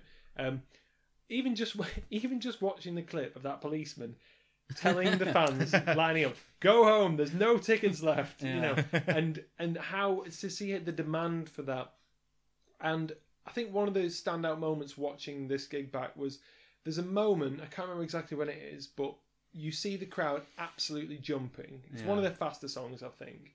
you see them jumping, and the, the camera's zoomed into this crowd, and they're it looks like Glastonbury, you know, when um, someone amazing and high energy's on them. One, one of the popular DJs. One of was the, on, yeah, Fat Boy Slim or someone like that. and and um, the camera zooms out, and you realise this isn't the front row. It's not even the second row. No, yeah. It's the third row Yeah. of um, a huge gathering of, depending on your view, eighty to ninety thousand people, and to get a whole crowd moving like that is is incredible. You know, four people, couple of bits of wood, couple of strings, Yeah. couple of couple of things to hit. You know, done. Vin, is this is this your like peak for U two fandom? Do you think? What do you mean? Did this show? Yeah, or- Um, Boston's still my all-time favorite. Right, It's got to okay. be, but Slane is a close. I don't even. I couldn't even put. They sort of come as a packet, don't they? Really, they both they come as. A, come as a I, I packet. don't see it like that. I c- But Yeah, well, it's well, fine. fair enough. Whatever. Um, You're entitled to your opinion. You're wrong, but Well, you're yeah, entitled well, to your yeah, opinion. Takes all sorts. Final question: gig or show? Show. What do you mean? What's- I don't understand the question. Uh, is it a gig? Uh, Let's- is it- Oh, let's remind everyone about this, 'cause so it's been a long time since the uh, this Oh, live was our season. feature on uh, the Story of Beauty Live. Okay. Um, is is it a collection of songs, or is it i- is it a, you know just a gig with a band playing, or is it a show where there's a story being told and a beginning, middle, and end? And a thread running through it. Yeah. I think it's a gig, but there, there's definitely sections to it. Like we like we went through, there's like the emotional section, then the sort of Yeah. low, like quieter section, like acousticy, stripped back section, then the Mm. sort of more enjoyable and emotional section. So there's, there's a sort of there's an arc to it, but I still see it as a gig. I agree. Yeah. Yeah. Yeah. It's it's not what I would call a U two show. Hmm. It's a gig. But what a gig. It's it's I call it a show. It's I call it a show. outstanding. I would call it a show. It's it is it is outstanding. Defend defend your position. I- I think it's a show about about grief, um, and about loss, and I think that that that theme is developed all the way through in various forms. Although, I don't know, maybe not through some of the songs. Like Desire, I don't know where that fits into that whole idea. I think there are sections where they tell stories, and and, and but but really, it's only just not a show. Yeah. But it, it, I, in my- from my definition, it would be a gig. But yeah, I mean, we, we've talked we've talked about bits that we think are relevant to Bob that are being perceived in a different way, given what we know about what would happen, right? So like, maybe some things were changed prior to the gig. Well, like there was some veering towards it, And I can't even um, say that maybe somebody in the audience didn't know all that because it, it like the whole story uh, of Bono's father's illness was uh, headline story. headline news in in Ireland at the time, so you Mm. would have known about it. Mm. Mm. Um, but but there you go. Um, re- thank you very much for keeping requesting this. I'm really glad I went back and found it. Thank you for joining us. If you're still with us, send us a tweet because I'm, I'm amazed. Uh, it's been our, one of our longest reviews for a very long time. Thank Yeah. you very much to Vinny for taking the time to join us um, on another episode. He's actually the third member of Review Two. He just doesn't turn up. He's invited to everything. He just doesn't turn He's up. not invited. Just gets lost. Slash doesn't know anything beyond uh, how to dismantle the toy bomb, and barely knows that. Well, you, you invited me. I don't, I'm not going to come again if I'm going to get slated. Vinny, the fans wanted you. Well, I'm glad, very glad to be here. Very glad to be entertaining them. So yes, Not thank glad you. to be here for the company. but glad to be here Shut for the up, fans. Vinny. This is what. Shut up. Don't come next time. Genuinely, Vinny, thank you for coming. Yeah, I appreciate it. Absolute pleasure. We appreciate you guys for listening. Thank you for joining us. We'll be back relatively soon. Until then, bye bye. See you soon. See ya.